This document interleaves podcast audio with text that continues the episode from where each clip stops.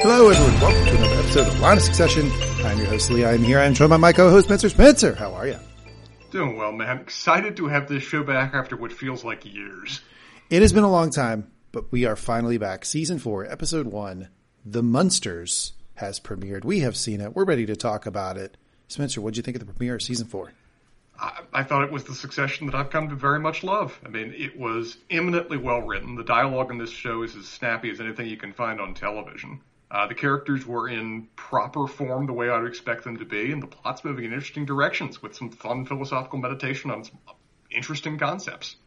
This is this is prime succession. I'm here for it. It is prime succession. I will I will grant you that. It's it's just very like a friend of mine called it like a poo poo platter of succession. It was like here's a little Tom, here's a little Shiv, here's a little Logan being Logan. Like it's just all the things we can expect. I liked it. I was entertained by it. I will say this about it though is it was the first time I watched a Succession episode and thought, you know, they do kind of need to end this because mm. it's the same thing. Like it, it, I mean, we're back to kids versus Logan. We're back to a potential Pierce deal, snappy dialogue, wild, ap- like apropos of nothing references from all the characters you would expect to do that. Some Greg Tom stuff. It, I enjoyed it. I was entertained by it. I'm not out on the show, far from it, but it I am at a point where I'm like, yeah, unless they're going to change this, say, kill Logan, continue on with some different sort of raison d'etre for the show, then they probably do need to end it. And I didn't feel that way at the end of season three, but when I watched this episode, I thought, yeah, it, it, it makes sense. This is the last season.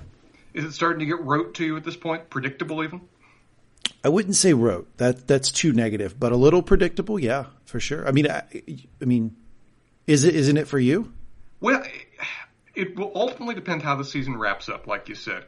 we've talked about that for the last couple seasons, where characters seem to be moving in circles, which is in theme for the show that they would, but it makes certain things feel more predictable, or at least just feel more like we've already tread this ground before. And we'll get into that with respect to certain characters, but it feels like certain of the characters have gone quite a ways, and other characters are the same place they were two seasons ago.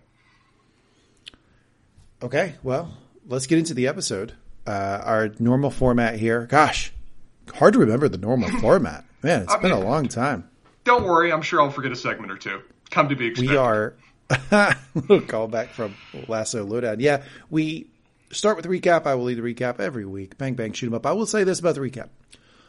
I had I knew intellectually, but I had forgotten just how difficult it is to write notes for this show. Like it mm-hmm. takes a long damn time. Like way longer than any other show we've ever reviewed does it take me to write notes for this because it's just nothing but page upon page of dialogue.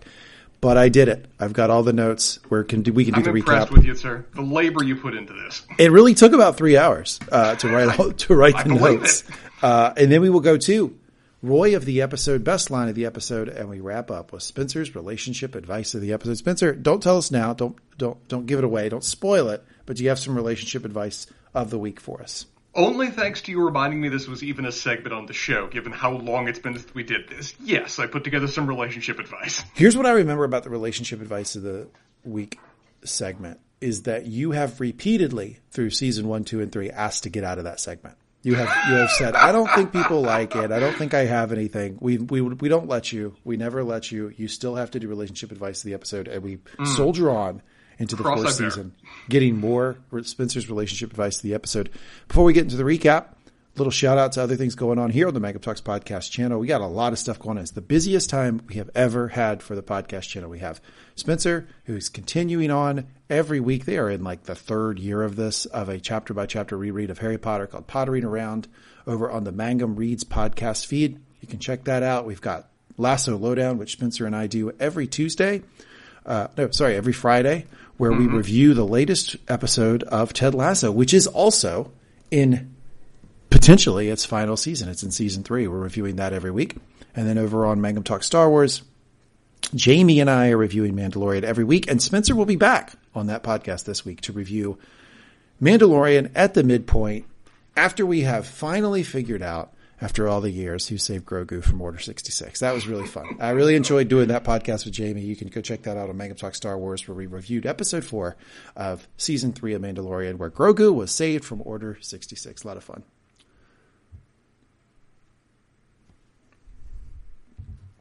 Spencer, you excited to, to join uh, Mangum Talk Star Wars, little Mandalorian for us this week?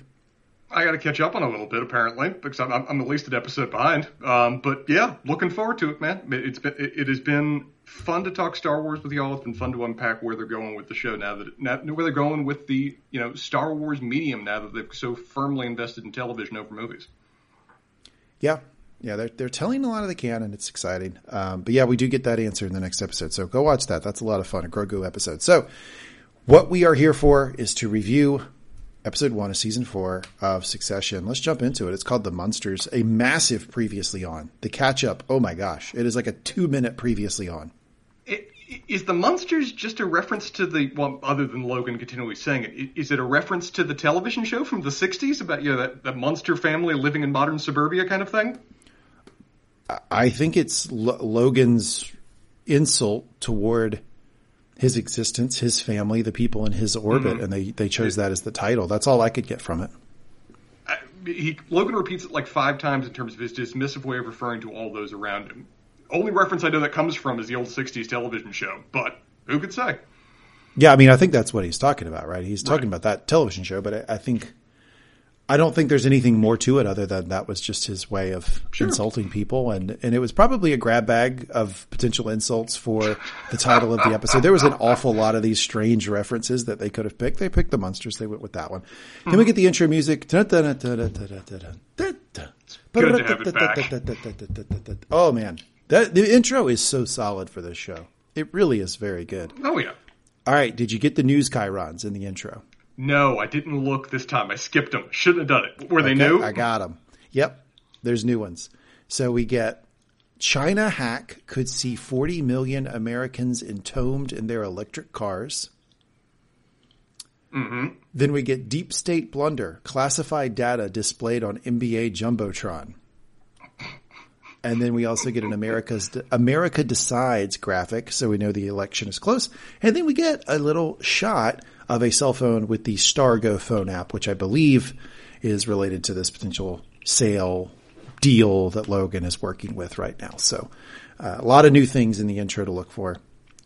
We start with some sort of event that Logan is at. Connor tells him happy birthday, so we learn it's Logan's birthday party. Kerry's walking around him. Notice the lady who leads ATN, Peach. Cyd Peach is there as well. Mm-hmm. I believe that's her name. Cut to a really nice house out in the middle of nowhere. Um, well, it's it's not really in the middle of nowhere. It's it seems to be up on a hill, sort of overlooking maybe L.A., but it's certainly outside of the city of L.A. It, it, that that seems yeah, to be somewhere out there. Yeah. And Roman is working with a group of people on something. Roman is asking them about branding. Kendall walks in. Go ahead. Yeah, I mean, as, as we learn here in a second, this is an intense intense, highly important meeting on the subject of their logo for the new company that they've aimed to start to create their own the media empire. A hundred indeed. The hundred greatest minds. That's what that's what I think the gimmick is.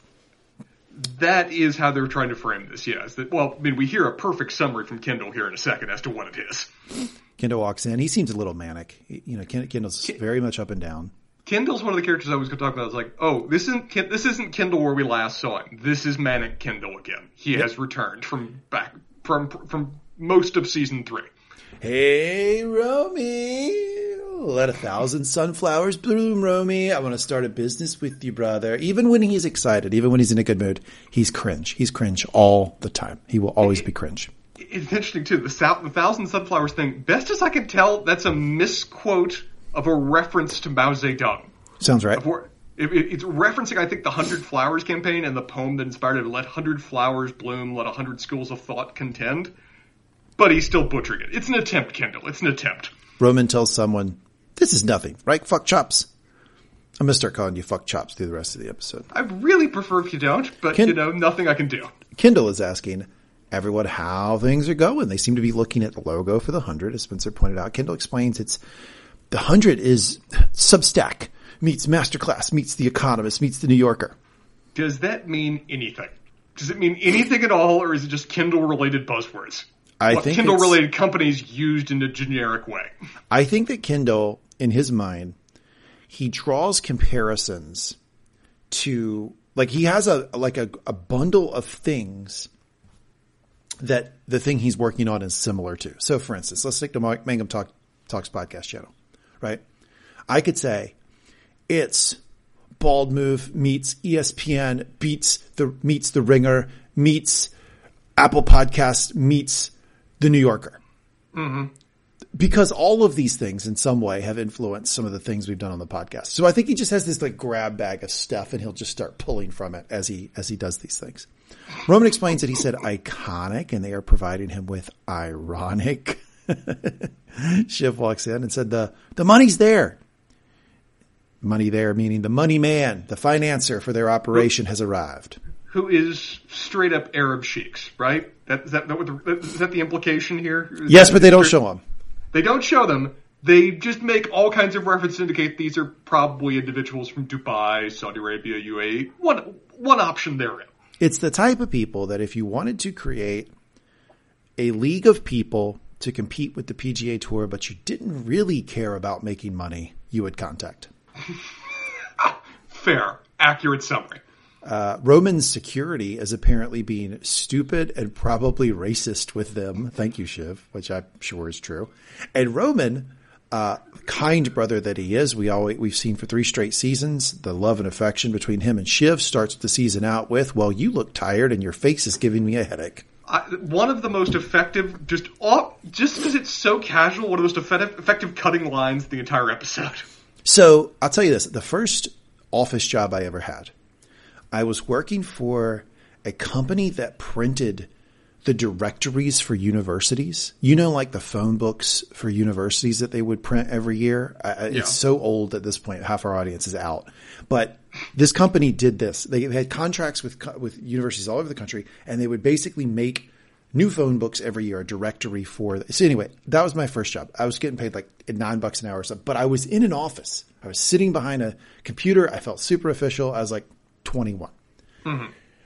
And you, I mean, you know me at that age. I mean, I have changed a lot, but back then I was just man about town. I had to get up every day and walk around the office, tell everybody hello, shake hands, you know, they do that whole thing. It doesn't shock Sure. you.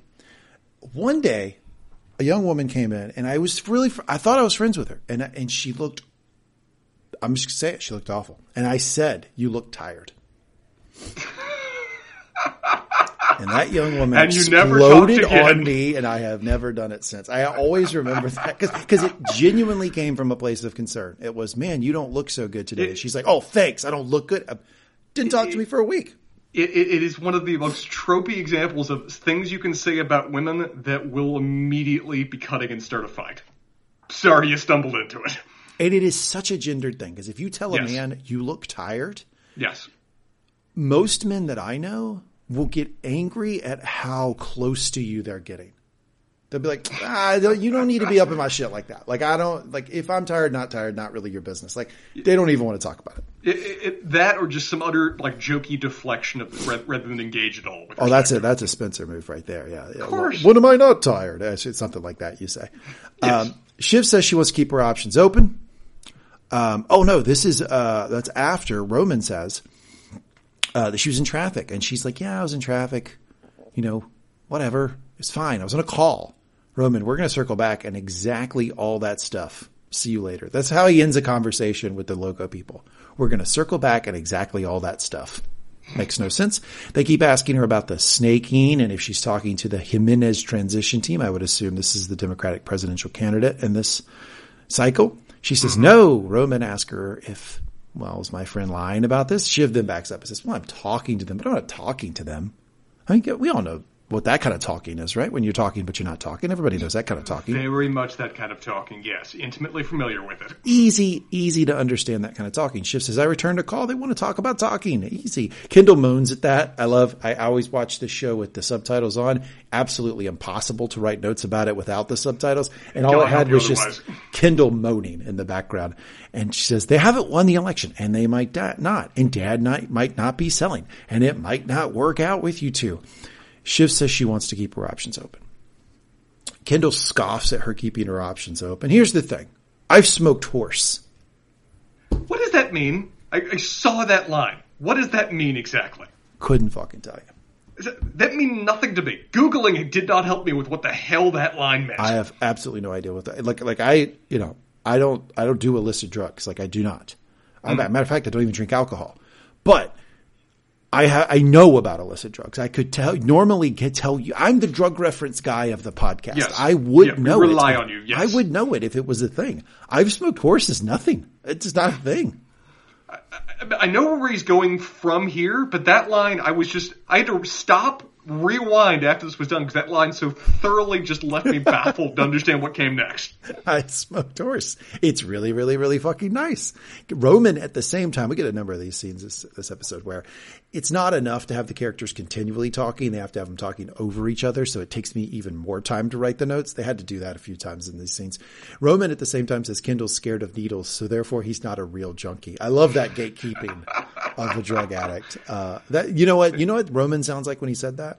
he sounds like somebody who's done some heroin because that's the type of gatekeeping that drug drug people do. It's like, wow, you're not a real drug person. You haven't done the type of drugs I do. You don't. You don't know.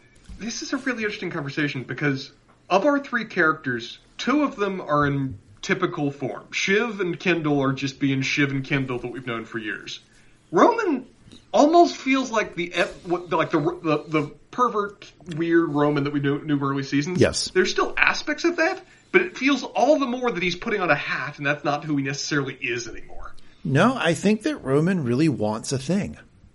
I think he wants a real thing.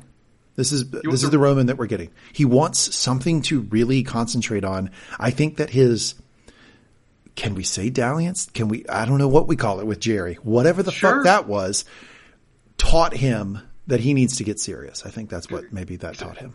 Because Shiv, as we can see, is already out. Shiv's always looking for an exit plan, always looking to 100%. benefit her and everything else. Kendall's just being Kendall, of where he's completely manic and is just, as he says in this conversation, um, that he's he's just looking for something to be absorbing in life. He's just looking for something to be distracted with, to be engaged with, so he doesn't have to deal with anything else. He's not really looking for like a business the same way Roman seems to be clearly doing. So, what did you say about Shiv? What is Shiv wanting to do? What always find a way out. Always Al- find a way to not be decommitted. Always find a way to not be actually at risk when it comes to anything that she does. Okay. When it comes to doing these podcasts, Spencer does as much work as I do. When it comes to everything else that is around the podcast, he does not do remotely as much work as I do. He doesn't post them. He doesn't go online. He doesn't even Not read. He Not doesn't even like to read the comments. Like he, he, he likes that you all comment. He does Very like much that. so. But so. he doesn't sit and read them. Just be careful, Spencer. We got a lot of people who think we're just mindless men who hate Shiv. We get a lot of that shit on this podcast. Eh, So just be careful with the very dismissive Shiv comments because we have gotten so. It would shock you how many people have written in as a percentage of people who've written in about us who are like, well, you just, you, you two guys just mindlessly hate Shiv. And you know, my, my response to this always is we hate every fucking character. It's That's succession. the point. They all suck. It's all, you- we're going to comment on how each of these people suck in their own unique way. Suck. Every single one. Uh, Even Greg a little bit sucks. Even I'm Greg. going to say I'm going to say one character that doesn't completely suck. What Okay. we say, Colin. We've not seen any reason to think that Colin sucks. yeah, I mean, he will just he'll cover up a murder for you if you need. Yeah, yeah, but that's his That job. doesn't mean he, he does that well. Doesn't mean he sucked. They all are terrible. It was just kind of funny when you did that. Uh oh, we're going to trigger the Shiv people. Shiv, S H I V. I'm saying it right. I, I can't do anything other than comment about what the friggin' characters are here. Shiv is not into commitment. We see that a dozen times in this episode when it comes to either her business plans. You're right. When it comes to operating for the future, when it comes to relationships. This is a recurring thread for this character that is front and center right now. Here's what Shiv needs. I think. I'm not sure if Tom's going to be this for her, but he might.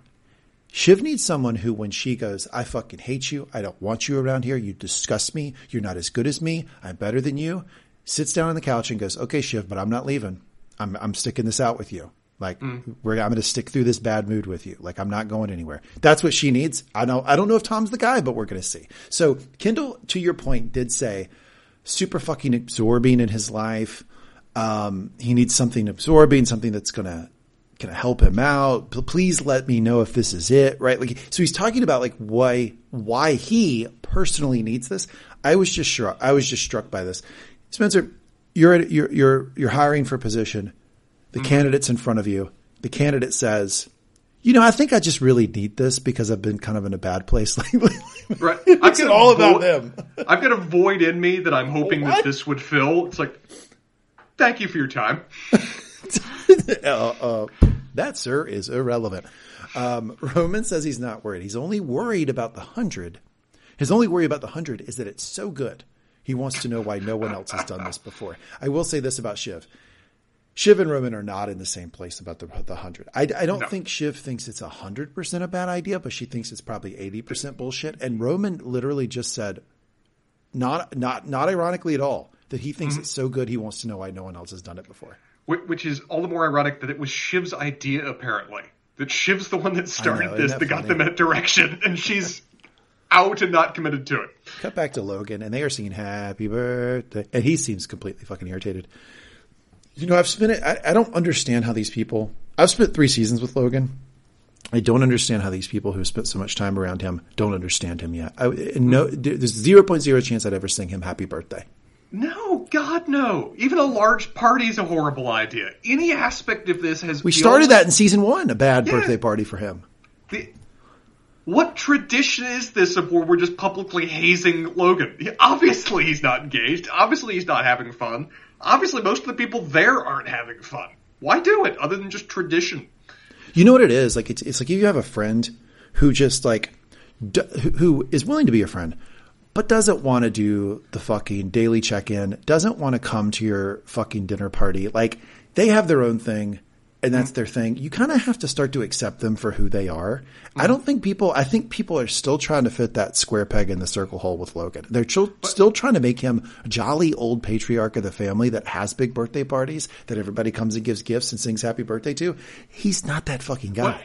It, it, it's optics and it's cachet. It's meant to be like a who's who of who's invited to Logan's party and therefore who's that. catered right. to or anything along those lines. And we talked about the invite list. But that's coupled with what we get from Kerry, is this assistant, right? Kerry, correct. Kerry, uh, that she's she tells Greg here in a minute they're on lockdown. They're trying to limit the degree of outside influence, so it makes even less sense to do a big birthday party right now. He walks away from this singing and just says, Jesus fucking Christ. He walks up to the window. Kerry asks him if he's okay. Monsters! Make the fucking monsters. Logan asks who's coming in, and it's Greg. And his date, Bridget, What what, hap- what happened to um? What, God, what was her name last season? Comfrey? Was it Comfrey. I loved Comfrey. I liked her a lot. Uh, apparently, she's out. Or She's at least out. uh, Gre- Greg had his fling, and they're done.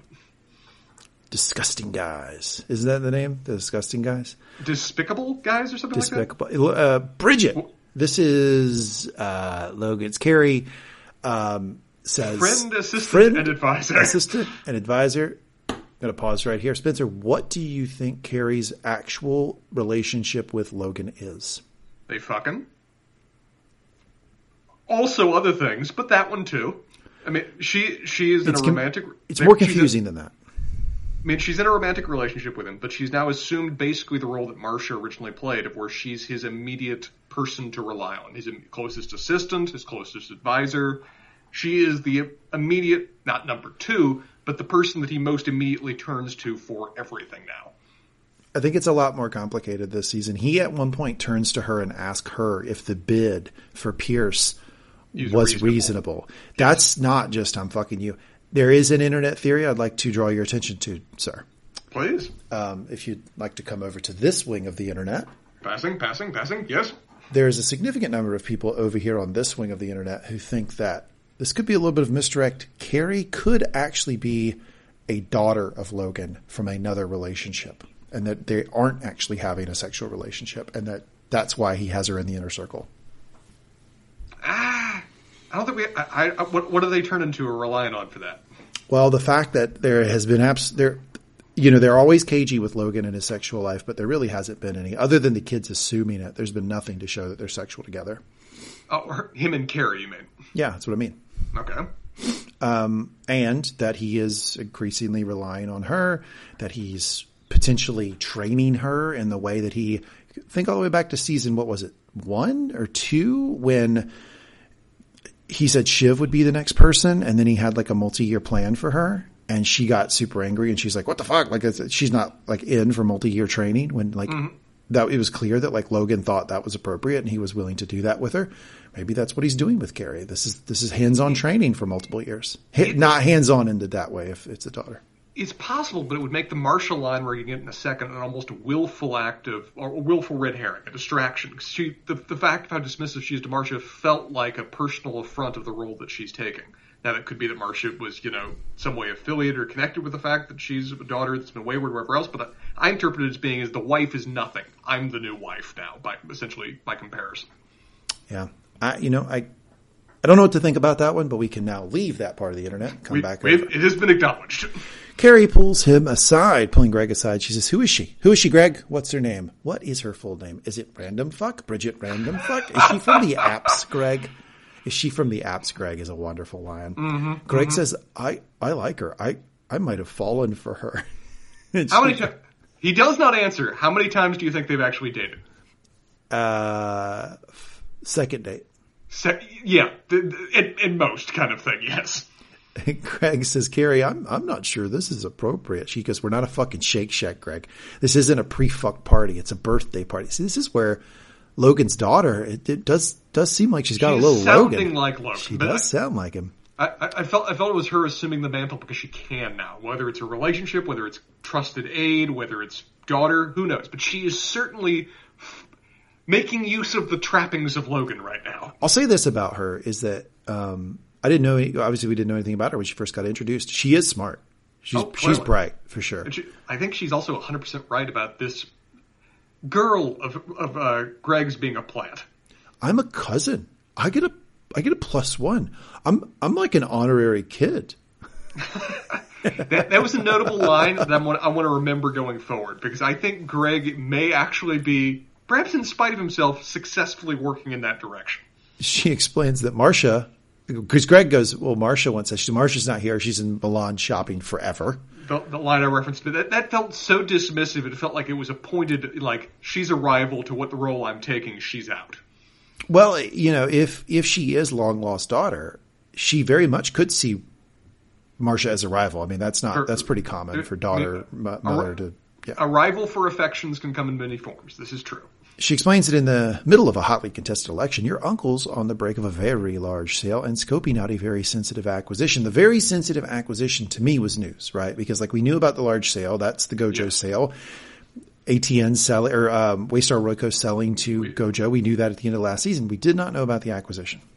Pierce is a new thing for this episode. Not a new thing for the series, but it's certainly a surprise for this episode. Kerry asks if he's sure she won't leak details right before the board meeting. Do you know she's not a hostile corporate asset?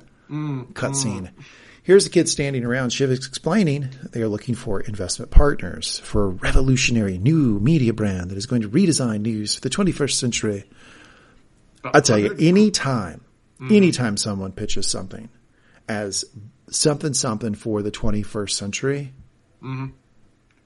and that I want to I want to put my hand on. A Mark Cuban, I put my hand on the and that is why I'm out. Like I am, I am now out you and you throw in the words revolutionary and redefine also into the same sentence. I'm like, all right, I know exactly what you are, and I want nothing to do with you. Roman, it's an indispensable bespoke information hub. Kendall then does his party, which is the hundredth. Kendall, he says, mm-hmm. "Here's you what it, here's what it is. Here's what it is for Kendall. It's the hundred greatest minds. Everything. This is him going in the grab bag again. The grab yes. bag of stuff. Everything what? from Israel to Palestine to AI to Michelin restaurants, one stop info shop, high calorie info snacks. I was with him until the info snacks. Info snacks, he uh, lost me entirely. Yeah, I don't know. It is kind of how people in tech news now, though. They like they, yeah. they go to aggregator sites that tend to aggregate shit they already agree with. They read the headline, then they report it to someone else as if they've read the article. That's pretty much how people do news now. Shiv takes a call. It's Tom. Hey, question for you, Spencer. Yeah, we have you as the relationship advice guru of the podcast. Sure.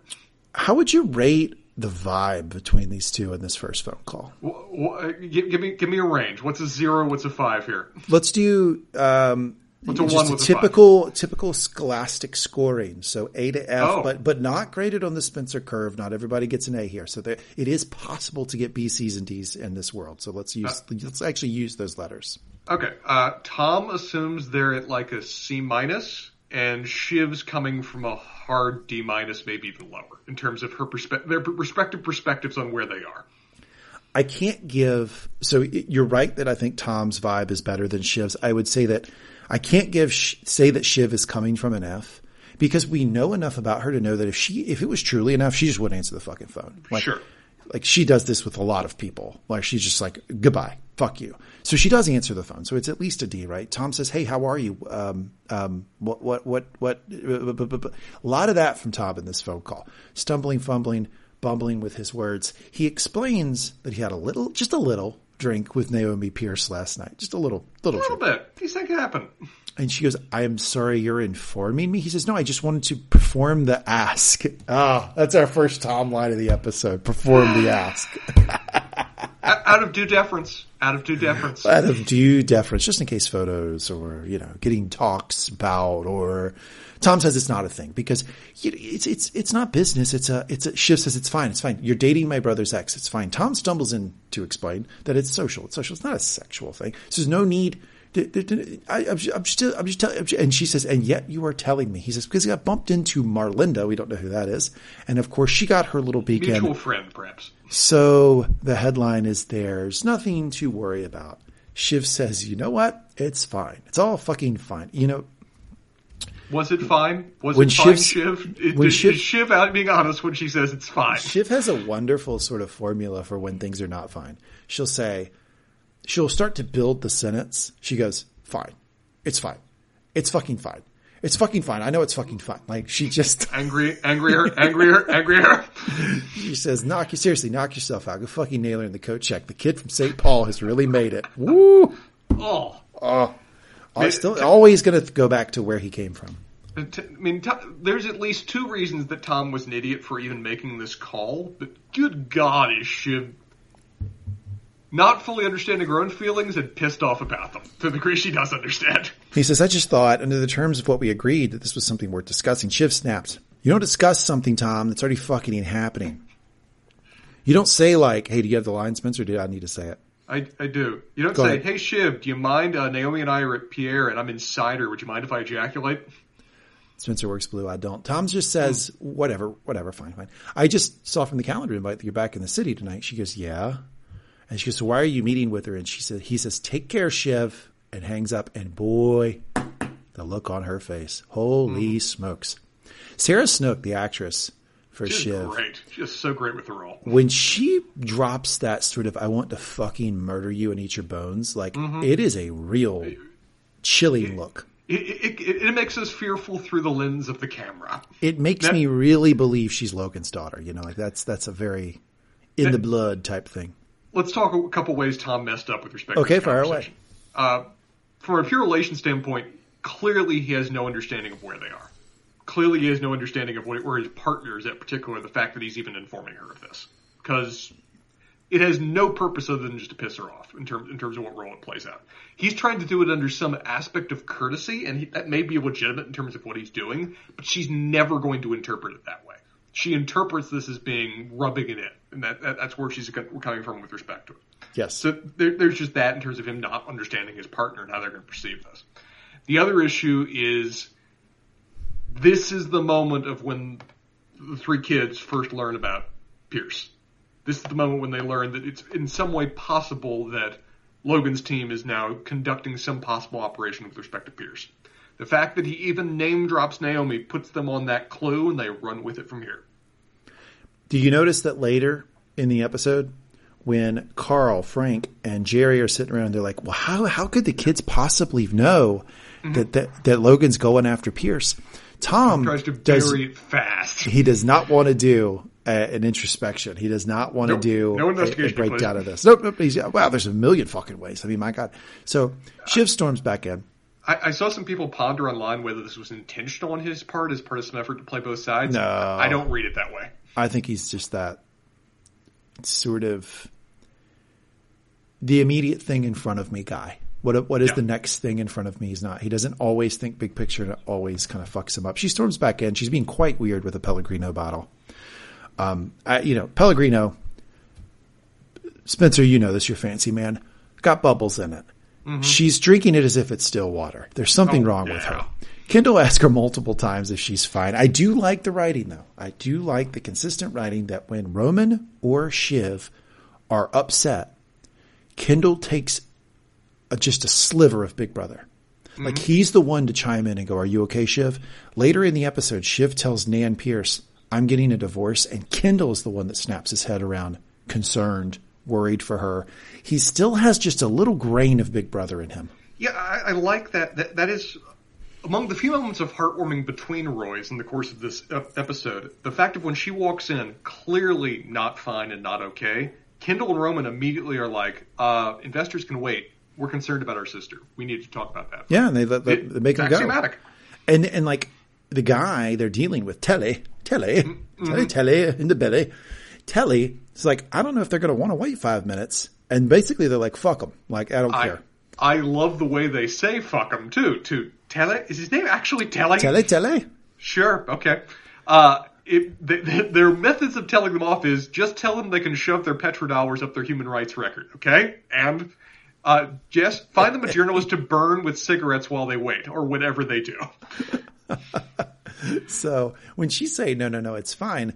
Roman's head snaps around. Then we get an all-time classic Kendall deer in the headlights look because of the reference to Naomi Pierce, and he goes, uh, uh, uh, uh, and Did, did Ki- we know that they had broken up?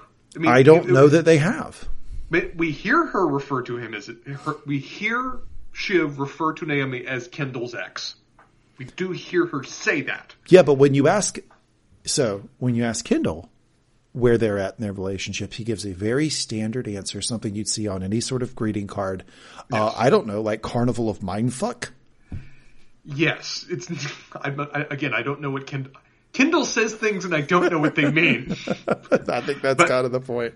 But we we saw them had a, a vague kind of exit at the end of season two, and then there wasn't as much interaction in season three. So maybe they are broken up, and there's at least somewhat standoffish when they meet outside the Pierce estate. Very standard Carnival of Mindfuck.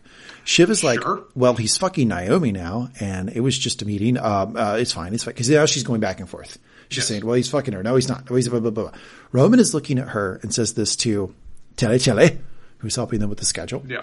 He says, "Do you think you can give us two? That's when they get the the great line of uh, what a couple lines that you just said that I really Yeah. liked. Um, both of them get a laugh. The fi- you know the final one, the one that Kendall says, where he says, "Just tell them to find a journalist to burn, burn with cigarettes cigarettes." while they wait." This actually gets a laugh in universe. Now, this is something interesting to, to, to draw a distinction about because there is a lot, a lot of funny lines in succession.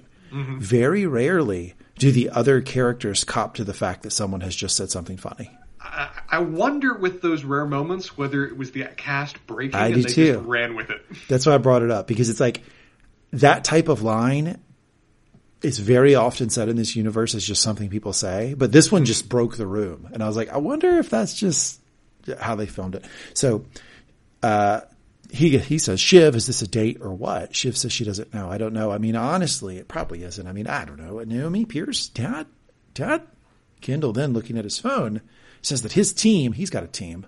Of course, you got to. Kendall's got a team. Of course he does. Send him something.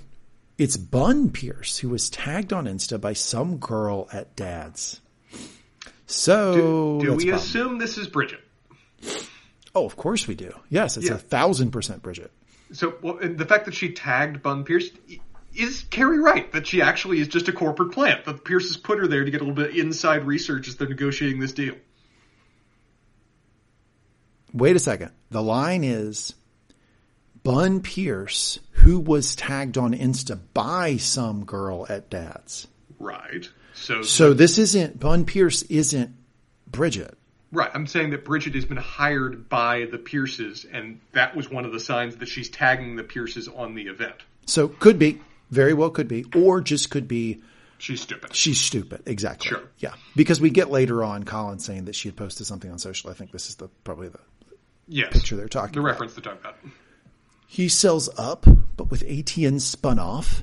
Kendall says, what? So he's lining up a Pierce acquisition to add to his little ATN rump? Shiv says, I guess I will say this about the show. If I have any sort of complaint about it, is that some of the very quick inside baseball business talk can be a little hard to follow for people. You know, this this show gets a bad rap for basically ignoring the middle of the country and just being something that people in, you know, California and New York watch. This is true. And I think it's lines like this that can alienate some people from it. Because how the fuck are people supposed to know he sells up, but with ATN spun off. What? So he's lining up a Pierce acquisition to add to his little ATN rump. I mean, I follow this fucking show on three hour podcast per episode. I still have trouble parsing it. I don't know. Mm-hmm. I'm not sure. I'm not sure how smart that is. It seems to be his idea is, is that he's adding extra assets to their bundle. Yes. So that when that they sell, he can keep ATN as a spun off company. Uh, when, when they sell the part of the Gojo deal. So he can keep his own personal aspect of the Empire in some shape or form while giving them the same assets that they've originally negotiated for. Yes. How many people watching this do you think understood that? I didn't even understand at the moment. I just understood it now that you focused on it and I thought about it for a minute. I, I would say maybe 5%, 10% of people caught that initially. Um, Yes. Roman says it could just be a brain fuck. Dad twisting our turnips, playing the old fuck trombone. Sure. I wish people could. I wish this is a video podcast sometime. That one broke Spencer. Old fuck trombone had him laughing. right. It said, Yeah. uh, set Tom and Nay up just to torture us. Shiv laughs. Set them up to torture us. I mean, ah, she's talking about her father here. He's a sociopath, but he wouldn't be a good torturer. Not because he doesn't have the stomach, but because he doesn't have the patience, which I would say is a good fucking read on Logan. I think that's perfectly fair. Yeah. We've not seen him, we've not seen that aspect of him. Yeah, I think he Kendall. has general patience, but not when it comes to torture. No, not not the. That would take a lot of patience to be a torturer, right? Kendall says he's going to call Nay. Roman calls in Tele Tele Jelly Belly. One query. Pierce PGN. What the vibes? Yield Rumbletron. Are they in play? Words, words, throw them out, please. One query piece PGN. What the vibes? Yield Rumbletron. Are they in play? I love Roman. Yep. And in the background, Kendall leaves a message for Naomi. So mm-hmm. Naomi did not answer. So that Interesting. probably not a good sign. The guy says they are always open to offers. Sale is contingent. The sale contingent on the trust is itchy. What does that mean? The sale contingent on the trust is itchy. It's, I mean, the, the corporate, we, we see that it's family owned, you know, in some aspect of a trust. Uh, I don't know exactly what itchy means there. I'm assuming it Mean means you want to scratch it so it's you, you put attention to it. possibly, or that it is it, it's difficult to negotiate as a result of all that's going on. It, it's itchy in the sense of, in the, in the sense of irritating. I don't know exactly. People just say things. It is it is a little like that's this guy That's- consistently exists to, throughout this episode to provide non-advice and commentary that doesn't make that doesn't contribute at all to the discussion. Here's data point number one. yeah. It's just there's a lot of lines in this episode where I feel like people aren't going to really understand what the fuck they're they're trying to go for here.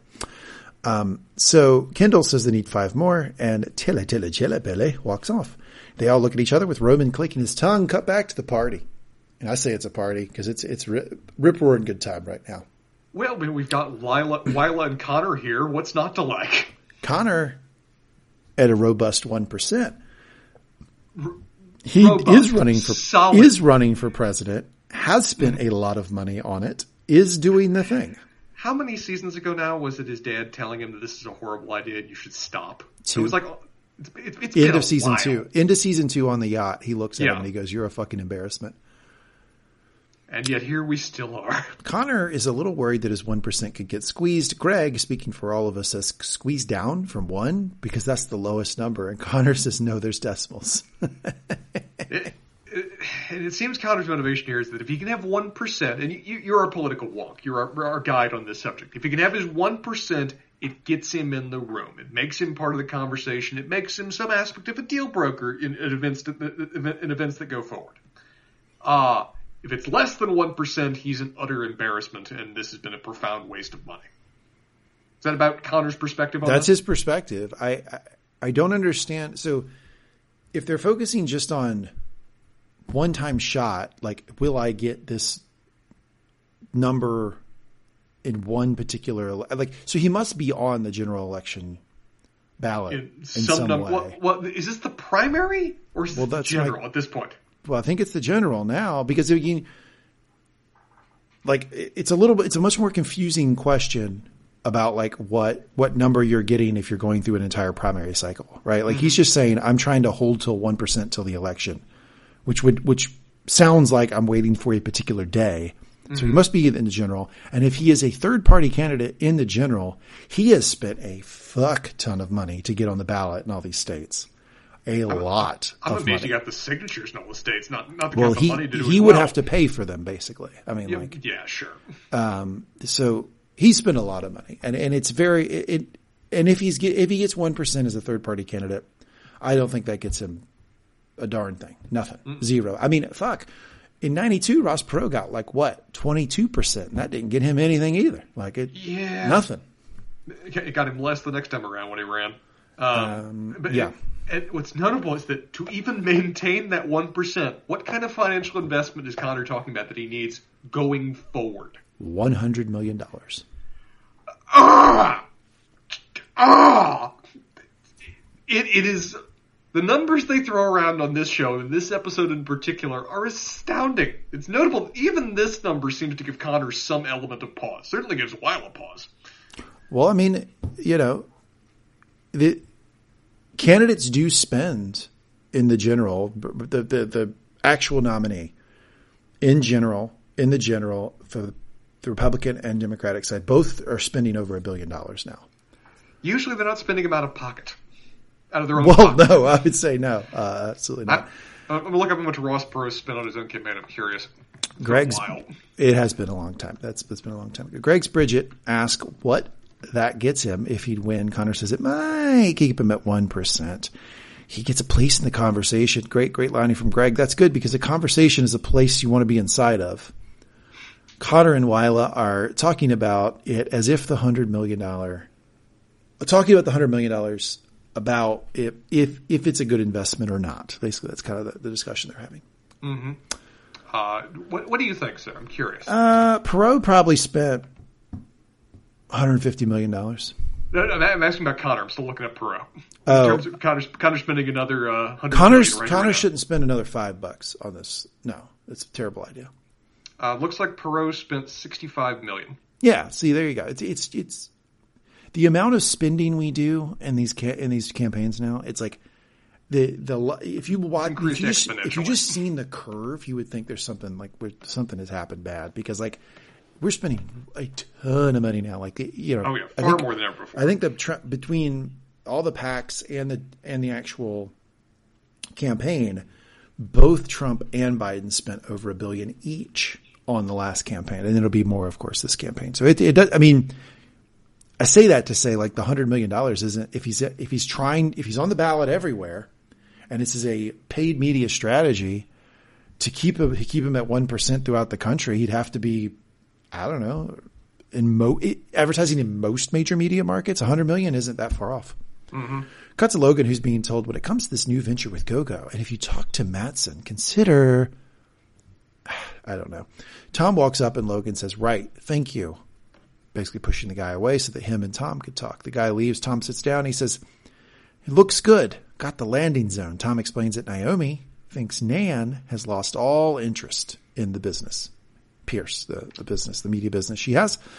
The left are going after them now. Logan groans and says, "Savages, they eat their own," which is a great viewpoint of conservatives toward liberals. They, you know, if you t- if you talk to a real dyed-in-the-wool conservative who follows this crap, like they they will like sort of maniacally laugh about how, for instance, in the tw- no like, in- like how in the 2016 primary, like basically the Sanders campaign cannibalized the Hillary Clinton campaign. Now you could say you don't like her, whatever. It, it's fine if you don't like her. I don't. I don't care about that. What I care about is that this is a narrative that the conservatives have about liberals. They point to things like really, really difficult primaries in the left, and I think what they're directly calling out here is how a lot of people on the left don't like MSNBC anymore. Like they think What? that MSNBC is somehow like not far left enough. So you get this sort of funny line from Logan: "Savages, they eat their own."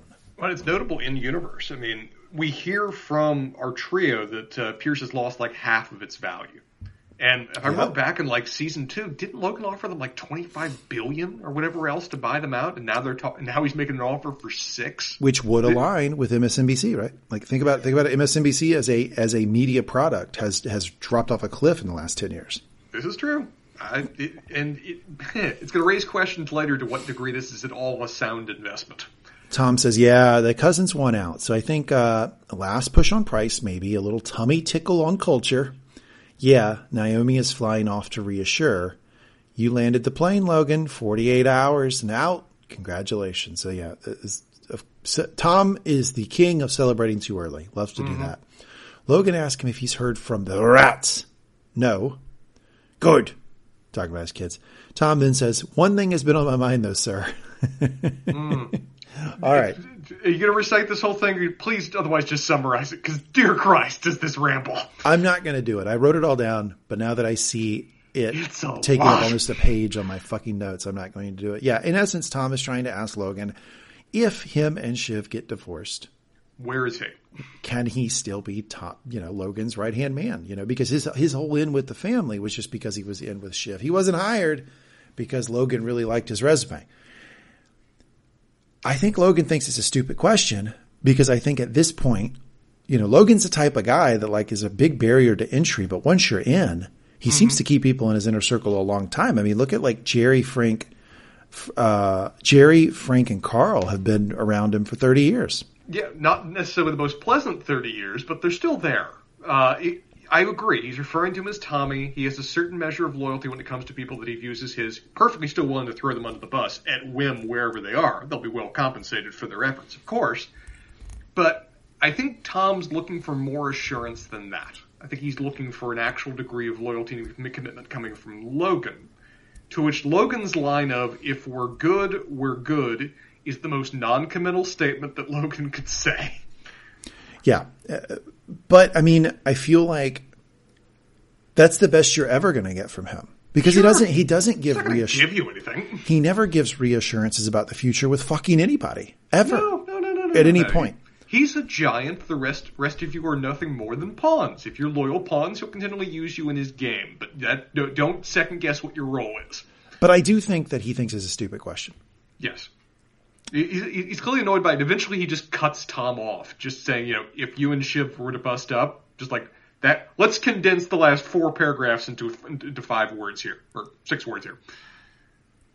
And then Tom says, well, we had this experiment, trial separation, but whatever happens will be good, right? He says, if we're good, we're good. Well, that's good. I'm heartened by that. Oh, I'm heartened. I'm heartened. I'm heartened too. Aren't you heartened by this? I'm this line? heartened by that. Kerry, where's the grub? Tom's gone off his nut here.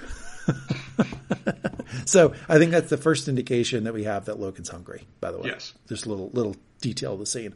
Cut to the kids. Kerry needs a, like a snicker and a holster just around him at all times. Clearly, he's not not himself when he's hungry. Like a mom with the sort of like to go cup of Cheerios all the time. Yeah, so the little go-gurt squeeze it to give the child. Yes. Cut to the kids. So you were to think we should be, so who are you to think we should be buying Pierce, right? Because that's obviously what you are thinking. Let me just say that's quite the pivot. So this is coming from Rogan. Roman. Roman is saying like, you're thinking we should buy Pierce. What the fuck? That's a hell of a Yeah. pivot away from creating our own media company called The Hundred. Shiv says, fuck The Hundred. Maybe they can do both. Can't we do both? Okay, yeah. Let's launch a high end, high visibility, execution dependent disruptor news brand while simultaneously performing CPR, CPSR or CPR, CPR. on a fucking corpse of a legacy media conglomerate. Yeah, those perfectly square. Yeah, no issue whatsoever with doing either, doing both of those. Kendall asked if they should ask Tilly and the bankers. Roman, yeah, let's ask the Tellys. I wonder what he's going to say. Hey, Telly, would you rather have five million in fees from a funding round or thirty-five million from an acquisition? You know, I'm not one for math, but that, that tends to limb in one direction over another in terms of what I'm sure unbiased advice he'll provide. I got to say, I'm mostly impressed with Roman this entire episode. We're going to talk about who, the, who are the winners and losers at some point when we get there. Roman's doing pretty solid throughout a lot of this. Roman asked, I thought we were going for the hundred. Small, new, fast on our feet. Kendall asks him if he's scared of fighting dad. Roman's like, no. Mm-hmm. Isn't that just getting old? And uh, as the audience, hand up. I kind of led the podcast. It's uh, yeah, getting a little old. Not for me. I'm still loving it. I I'm still loving it. I'm obviously having a good time with the episode, but it is the same stuff over and over. I'm so fascinated to see you actually say you're happy this is ending this season. I never thought I'd hear that from you for a show you liked. It's just they're gonna have to change it. It feels like it's time. It feels like it's time. Roman points out he spent the last three months talking about Kendall. You spent the last three months hunting down contributors and backers. Kendall says he doesn't even have a view, but it's worth the discussion. It's in our wheelhouse.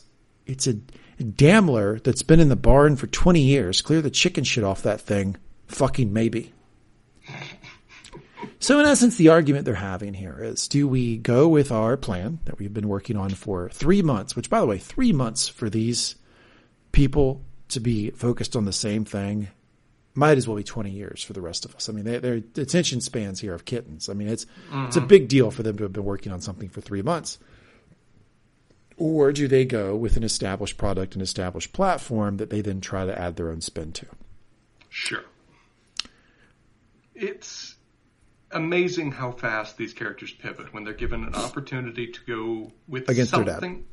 Yeah, that's entirely it. I mean, Roman calls out later. The motivation here is no aspect of the established brand, puts us in a better playing field, gives us working resources to you know branch off from.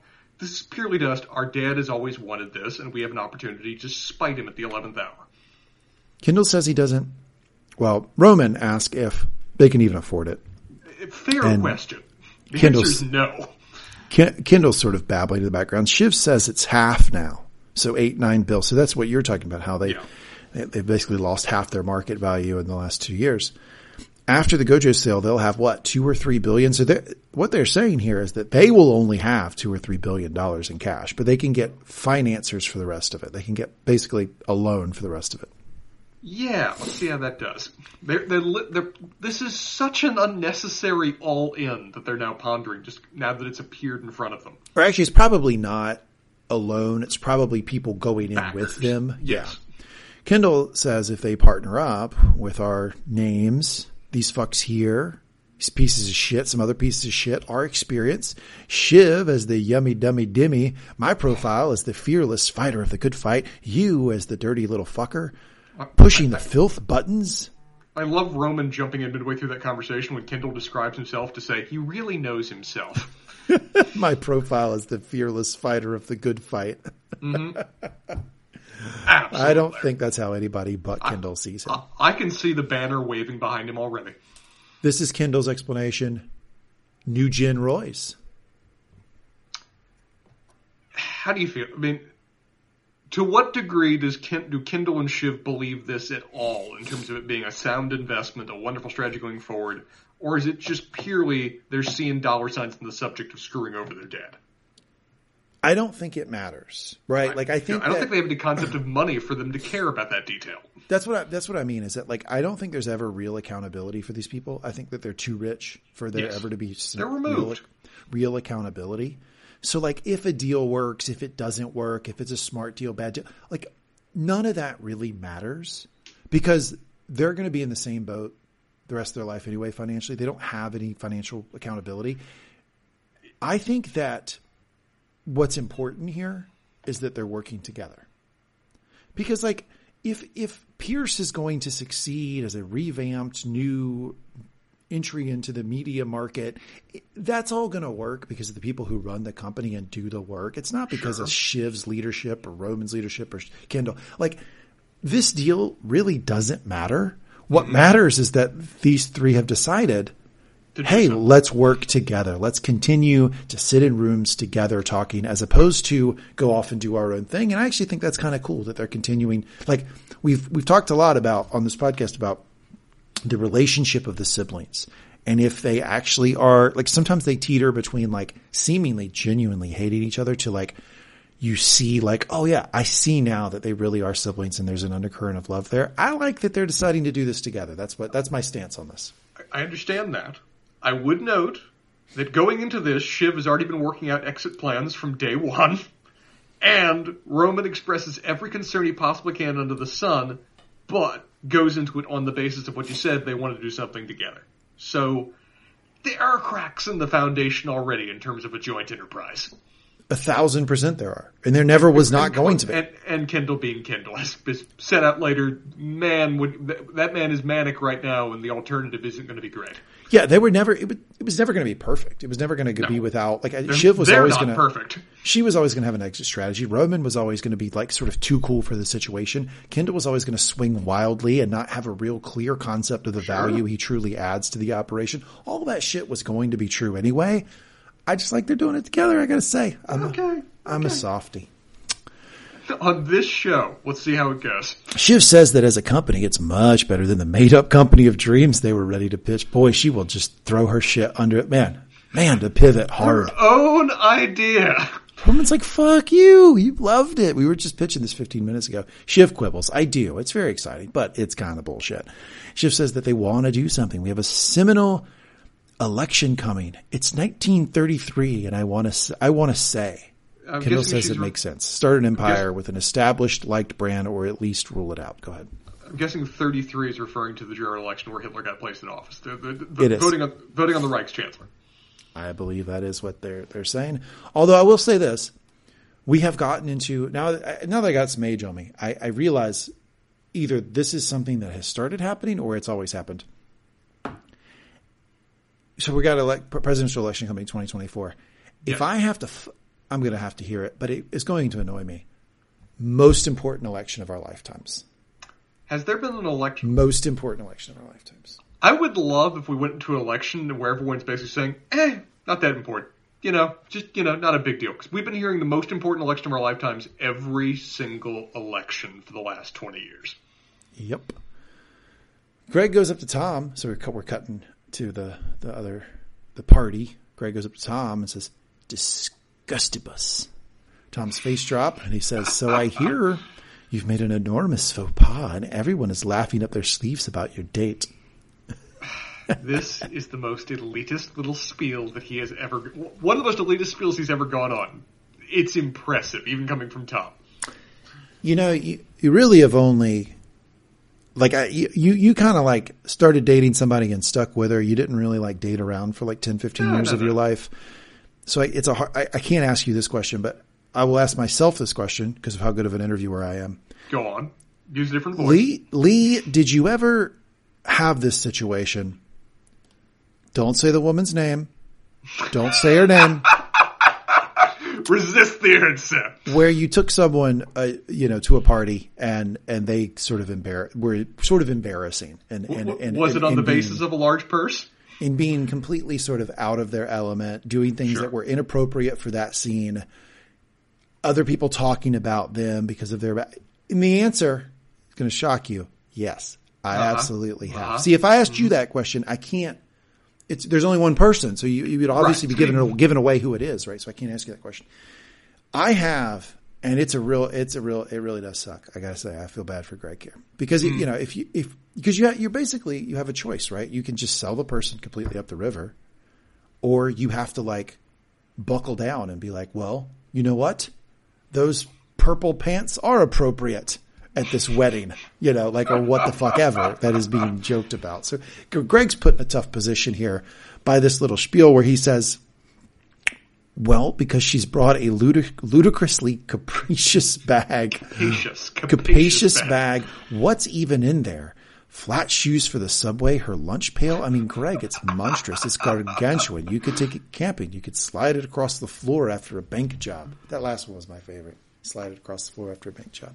Has anyone actually complained about this, or is this just Tom doing doing Tom things to Greg, as he will do several different ways this episode? I think people. I think it's. I think it's. In this crowd, There's been a few whispers, but Tom is overplaying it. That's of course. Greg says she's another tick on the chart. The disgusting brothers. Hmm. Tom tells him not to say that. Tom says, "Yeah, well, she's used all the display towels in the bathroom and other sopping wet. She's gabbling, gabbling about gabbling herself was the word. Yes. and posting us." gabbling Keep was the word. I was wondering because you just you, you you corrected me on the last one. I was making sure I didn't screw that. No, up. it was gabbling. She's the gabbling about herself and posting on social media. She's asking people personal questions. I mean, my God, asking people personal questions. She's woofing all the woofing down all the canapes like a famished warthog. Greg says people are overreacting. You are the laughing stock of polite society. You will never go to the opera again. once we hit that at the end, I think even Greg should realize that Tom's just pulling his chain. Yeah. You will never go to the opera again. She comes up and they say they need to, she says they need to go. She asks Logan for a selfie. Okay. This though provides some credence to the shit Thomas has been saying. See, I don't know if there's a more thing that she could have done to put her completely ostracized from polite society for the foreseeable future than ask Logan for a selfie. It's sort of unbelievable, like that she would do that. I mean, like even if you don't know Logan's personality, Yeah. yeah. it's still a strange thing to do, right? I mean, if I'm if I'm invited to one of these events, assuming I'm not actually a corporate spy, uh, if I'm invited to one of these events and someone like you know Rupert Murdoch is there, mild comparison to you know Logan, What? even if there's a family connection, I'm not going up to that guy. I'm not going anywhere near him without somebody on my arm to introduce me to him. That's it. I'm not going up to him sight unseen. She came up to him and said, "Congrats on the deal, ka-ching." Am I right? All right, all right. Look, we don't, we didn't see it. Yeah, We, d- yeah, what do yeah. you think Logan's reaction was? I don't think he, I, I don't even think he engaged. I don't even think he said a damn word. I think he just gave her a face that would curdle milk and walked away. I think it's you know sometimes you can catch him playful, where he kind of likes people who are completely out of his orbit, and there I think there's a like a ten percent chance he would have like laughed at her and said, "What's your name?" You know, and like talked to her. But ninety percent of the time, he's doing exactly what you said, which is where he looks at her, he gives her a sort of like baffled look, and he just goes, "Ugh," he just turns around like there's nothing. That that noise, that exact noise, that Brian Cox exists on that noise. But yes, that. Ka-ching, am I right? Tom just looks at her and laughs when she says this, by the way, which is wonderful. Credit to the actor who plays Tom. This this this is guy faking laughter but looking so damn convincing doing it that he can barely contain his just complete amusement at what has just occurred. Cut to the kids. Tilly comes in and says Nan's in touch with her bankers and she's honor bound to another buyer. Shiv, who seems to know Nan, says, yeah, but did she say no? Mm-hmm. Because when we talk to, T- to Nan later in the episode, we realize that Nan talks all the way around no, but unless she says no, it's not a no. Nan Nan is very effectively playing two back. Now, Nan, Nan is over the moon. She has two different people now that she can have compete against each other. And though she's continually pretending to be above the situation, she is. Her goal here is to stoke the flames any way she can. He says While no. peering, while, while I'm peering indifferent to it all. Says no. They, she didn't say no, but they are close to agreeing to the outlines of a deal. They're close to agreeing to the To the outlines, outlines of a deal. That is lawyer speak. I'm proud of a sentence like that. Spencer, do you have plans tonight? I don't have a plan tonight, but I do have the general makings of an outline of a scheduled plan later. I don't not have plans, but I shall report to you later on the progress of developing those not plans at that later date. He says there's not a ton of interest in managing the family's nightmare, so they're looking for a preferred bidder on a bilateral. She wants to lock in that bidder tonight. But did she say she would speak to Shiv? Well, yeah, maybe she would. Maybe she would speak to Shiv. So Shiv then gets, notice this is, look, kill me in the comments if you want. Shiv loves anything where in the situation it appears she is special, right? Very much so. Yes, Shiv. That that is the, the best uh, uh, best way to Shiv, best and fastest way to Shiv's heart is to recog- recognize her the way she feels she deserves. because she got super excited here. Goes, should I call? Should I call? Just check in at Grey Gardens. You know, go mano a nano. Mm-hmm. Just see if there's anything there at all. Kendall says, "Work your magic." Kend- Kendall's in an interesting mood here because he's very willing. It's uh, you know I I spent a I spent multiple seasons on the Kendall train, Yeah. and season three finally knocked me off that horse. I had to finally quit. I'm ready to get back on a. I'm not not the horse, but a pony. I'm just saying that of all the versions of Kendall that we've gotten, he seems pretty willing to delegate here, which is actually pretty healthy for him. Well, we see several. Kendall's relationship with his siblings is in some ways better than it ever has been. Yeah. Kendall's not necessarily as great as he's ever be- had been, but his relationship with his siblings seems to be quite solid. He's delegating here. He's working actively. To, he's committed to this deal from the, mo- the word go, and he's working to make it happen through means of his siblings and making sure his siblings are on board. That's positive. Even if like he's also not driving the decision making because he's not driving the decision making because He's when deferring. the idea of the Pierce deal comes, he goes, look, I don't know, but it's something to think about, right? And then as the room starts to turn, Shiv really advocates for it. Roman starts to turn a little bit. He goes, yeah, maybe it's a good idea, but he's not the one trying to play social director. He's not, not, he's just kind of letting things happen around him, which is actually, uh, I'll say for an addict, probably really, really good for him that he's not trying to control everything. So shout out to Kendall. Maybe Kendall is back. Is Kendall back? I don't think. Ken, well, it, it Yeah, depends no, back to back. where. Depends back to where. What He's stage of Kendall have we returned to? It's always going to recur. Well, I mean, when I say is Kendall back, I mean like is Kendall back where I thought he was, but he never was. Uh, Kendall is at a more tolerable state now than he was at almost any moment in season three. I will say that much. But he is he has not gotten and will never get to the point that you hoped he was at at the end of season two. I, he hasn't got to the point of where I hoped he was at the end of season one, for Pete's sake. Kendall comes, uh, no, then we cut, um, to Kerry coming up to Logan and ah, I just don't know what to make of their interaction because now I got this thing of the daughter planted in my head and it's kind of swinging both ways. I think at a minimum, we can say that she doesn't seem overly intimidated by Logan's bad moods No. and she is playful with him, but not in a way that seems to annoy Logan. It isn't. It seems like she's still at least a little bit afraid of him, though. It seems like she is still feeling that she can play play with him, feeling like she can be honest with him, feel like that she's his most trusted advisor. But when she starts to see his mood not responding, she like she almost like tremors a little bit. She almost seems like, oh, what do I do? What do I do? What do I do? So this is a conversation I, I will have at Spencer's wedding one day. Um, hey Spencer, it's nice, huh? It's nice, huh? And then Logan Spencer in this in this diatribe says, "Little piggies all stuffing their mouth. Why is I've- everybody so fucking happy?" I have said those exact lines before in more than one setting. This is true. Kerry laughs. It just goes, "You okay?" Logan says, "Yes, yeah, yeah." I got done a huge fucking deal in exactly the right time. I got ATN plus Pierce plus the election. I got plenty on my fucking plate. Except Kerry food. "Sure."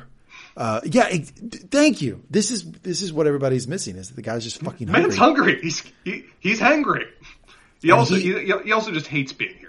He does, but he he's not a type of guy you should keep waiting on food ever. Kerry says, "Sure, I I thought there might be a churchman, a cardinal was mentioned. but a fucking class. What about Jared?" oh, he's fun. Kerry says he hopes to. Kerry says, "Jillian, oh whoop de whoop." Kerry asks if she could be in touch with the kids. Logan mm. says, "I'm not going to sit like a cunt waiting for that old crone." This is interesting. Why do you? She is the one. Kerry's the one that's trying to push Logan and the kids to interact. Is that purely just on the basis of she thinks they want to, and she's just brokering it, or what? What? What, do you think? What's her objective there? 'Cause You're, she's- you're you- go on, just say it out loud. Don't be Because coy. she's the daughter and she doesn't like the idea he'd be estranged from his kids for the rest of his life. I mean, I don't know, man. That it's it's it 4D does chess. it want you. It's one of those. I'm not in. I'm not in yet. I want. I'm I need, not I need more evidence. I'm not either, but because this show doesn't do that sort of mystery box that- storytelling, it doesn't That would do feel. that che- stuff. it would feel a little cheap. It doesn't do this type of stuff. But at the same time, like there, once I have it in my head, there does seem to be a lot of clues because it's a great question. Because if she was just mistress and she was genuinely concerned about like, I just need to gain as much influence as possible with Logan. That's my goal, right? Mm-hmm. That's why I've stiff armed Marcia to shopping in Milan forever and ever. Then she wouldn't want the kids back in his life. She wouldn't want to be pushing this conversation. unless she feels that he's more stable, malleable, and controllable with the kids present. 'Cause we do we do get some evidence to indicate that Logan is a bit more on tilt even than normal with the kids out of his life. It's quite a gamble though to bring him back. If you, if your if your ultimate goal is control over Logan, because you never know. I mean, like, could be number one boy situation again. Kendall could be back. This is true. This is true. Logan says when he says, "I'm not going to sit like a cunt waiting for that old crone," he's talking about Nan. And Logan walks off. Dramatic music plays. Mm-hmm. He walks into the room, and everyone is telling him "Happy Birthday." You know, it's kind of funny. They've already sung him "Happy Birthday." And he walks back in, and the whole crowd just sort of like pulls back up, up. into it. And it's like, he hated this the first time. You think he's going to like it Read a second the time? room. He walks You're up not the earning. stairs. If you're if the reason you're here is to earn favor, cachet, learn what to do and not do. Be there, be vaguely participatory, and be silent. That's all. Logan will like you more for that. I'll tell you this. I've got a lot of fussy friends. I've got a lot of friends who are like, just kind of like interesting personalities, not always in a good mood that I have to kind of like Shepherd. feel out. I'm all like, tell me if I'm, I'm misconstrued. My, if I'm kindling here, tell me if I'm kindling and not representing Go myself on. properly. But I feel like I'm, I'm often the guy who tries to be like positive around groups. Like, hey, let's get Yes. everything going. Let's like, let's go here. Let's do this. The, the, the social relationship Sherpa. That's what I'm trying to do most of the time. What Logan does here to Colin is like my dream for like half my friends that like if they're in a shitty mood at a party that they would pick me to go to the diner with. This is like my fucking top of the mountain dream. Oh sir, sir, you rank high in terms of my immediate. I just need to get out of here. Lee, please, let's go get let's go get pancakes. I'll tell you because I cause like as, when I saw that I was like, oh man, that's like the dream for me as a friend to be the Colin that your friend's in a bad mood, everybody's singing him happy birthday, they don't want it, all this crap's happening. Colin, come with me. We're going to the diner. Like, awesome. I think it's cool. I, I like that they said, uh, yes, absolutely, sir. You can count on me. We, we, we will do this at some point. When I the many points in the future where I am annoyed. It's pretty much like every body you hear on the Mangum Talks podcast channel. Like, Yeah. it's you, Levi, BJ, everybody from the Mangum Talks podcast. All of you guys have kind of like a, a vein of fussy in you.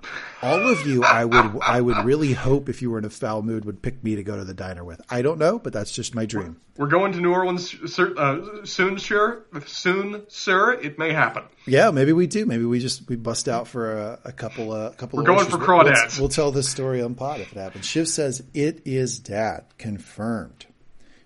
She's a complicated woman. She's like, no, no, I'm honor bound by my my mind is made up, and but how soon can you be there? Um, so she's talking about the, the conversation with Nan. Roman, um, you know, he's run the numbers here. He's consulted a few business analysts. He concludes, "Fuck her." Kendall asks, tell her to fuck off. fuck her. Kendall asks Shiv what she thinks. Shiv says Nan hates Logan, but she doesn't trust the kids. She says we're like wax fruit. She doesn't know if we're real. Roman asks if they can tell her to fuck off. Maybe not go back to the mat with dad. You know, back in that fucking room. Kendall says cards on the table. Yeah, I do like Pierce. Shiv agrees. Roman says fuck's sake. Shiv says it's off the shelf. We don't have to get this tailored. We don't have to build it from the ground up. It's off the shelf. We Shiv don't says- have to work. Yes, you don't. Yes, Shiv, the one who did not want to spend two to three years training to become the CEO of Waystar Royco. She wanted to have it today. She can waltz into an established. She doesn't want to build can. something. Of course, she doesn't want to build something. She wants it off the shelf. Shiv says she likes the other thing, but she likes this more. And besides, everything else might fall apart. He, Kendall, might go on a killing spree in 7 Eleven, and you, Roman, might get your dick stuck in an AI jerk machine. Roman says, let's hope. Let's hope. Oh. in, in, in fairness to Shiv here, having an established product has a lot of advantages. Has a lot few, has in some ways fewer risks. The issue is what established product this is. It's an established product that has lost more than half its value in between two seasons in the present. It's not necessarily. It's not something you should be paying a premium on. It's Something that you've got the negotiating power with.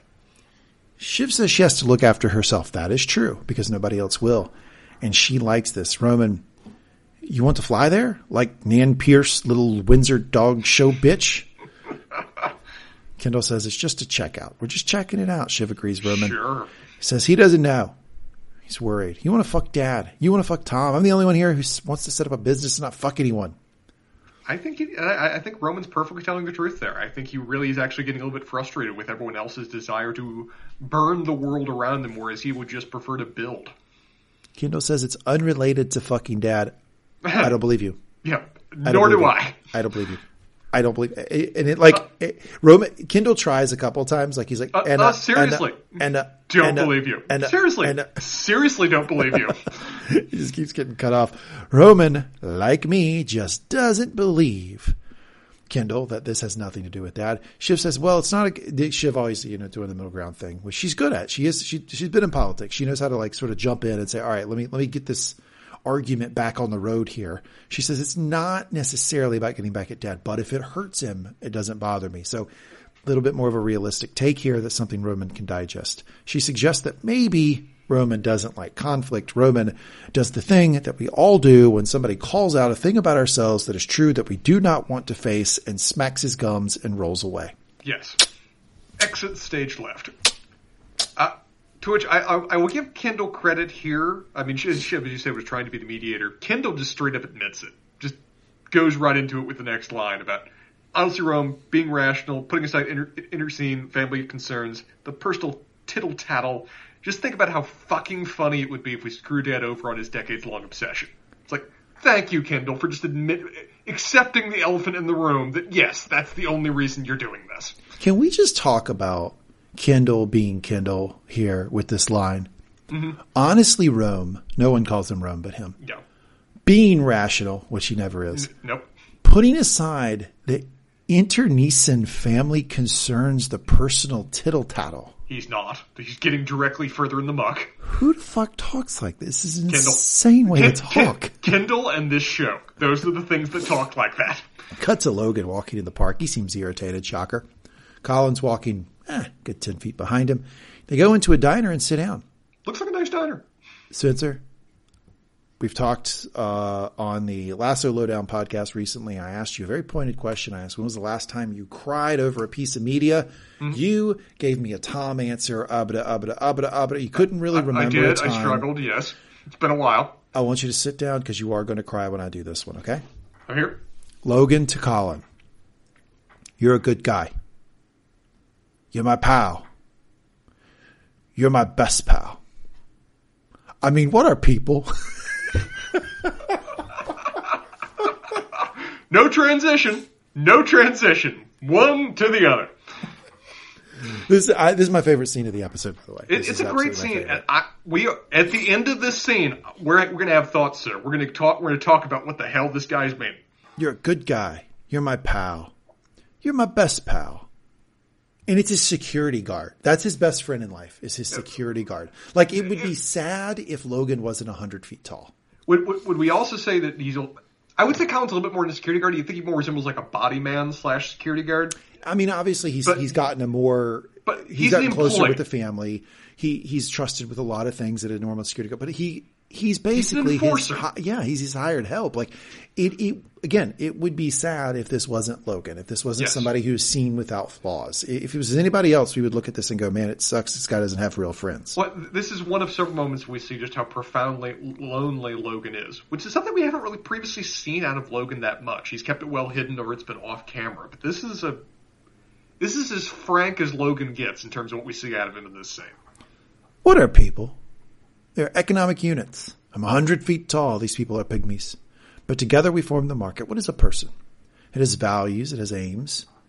But it values in a market. Marriage market, job market, money market, market for ideas, etc., etc.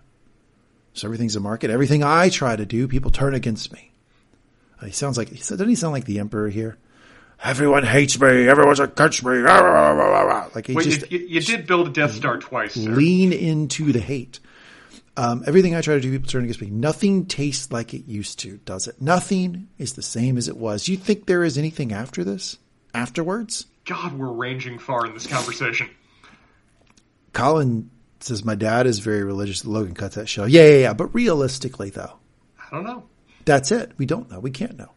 But I've got my suspicions. I've got my fucking suspicions. Sir, what di- what are his suspicions? What do you think Logan is saying here? I think he's saying that he's uh, he's obviously thinking about the end. He's obviously Pondering mortality. and I think he thinks I built all this for nothing because there's no, I'm going to die and and there's no afterlife. There's no nothing, mm-hmm. and it, it just all goes away. I've spent my whole life working to just lose it all when I die, and then like that, yeah, that's kind of the thing. It's like these you know these people who like work until they're like 80 it's like what did you if you if the if the work wasn't what you enjoyed like you got to be honest with yourself because if the work is what you enjoy great but if the work isn't what you enjoyed and you worked till you were 85 the fuck you were you working for? You are going to die fairly soon after this. So I don't know. I mean, I kind of took it as an old guy who's been a workaholic his entire life, looking back and saying, "Hmm, I'm not sure that was the best path. I'm not sure I nailed this."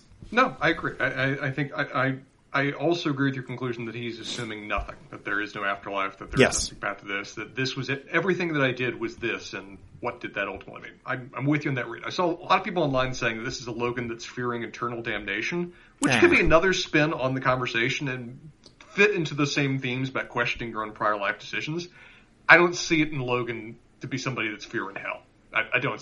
It, it, it doesn't seem to be the Logan we've seen much. No, because it doesn't seem he doesn't seem scared. He seems angry. Yes. He's angry. There's nothing after this. That that he he's worked his whole life to accomplish all of this stuff, and then it just slips away because his body gives out. Like Yeah, it doesn't seem is, probably doesn't seem fair. Like Right. you know, and I I can get that. You know that you, you you've accomplished all this. You've worked this hard just to crap out because your body's old. Yeah. Cut to Kerry calling the kids or brothers and sisters. I don't know. Maybe. We'll see. Kerry is saying she can't hear them very well. It- but look, here's the thing. Here's what's so funny. The, the Kerry is daughter thing makes this conversation fucking hilarious. It makes it nightmarish. Yes. Shiv comes in. Kerry is explaining to Roman that she can't really hear him that well. There's something in the background. Shiv comes in off the top rope. Randy Savage elbow. Tell her you could hear her better if she take dad's cock out of her mouth.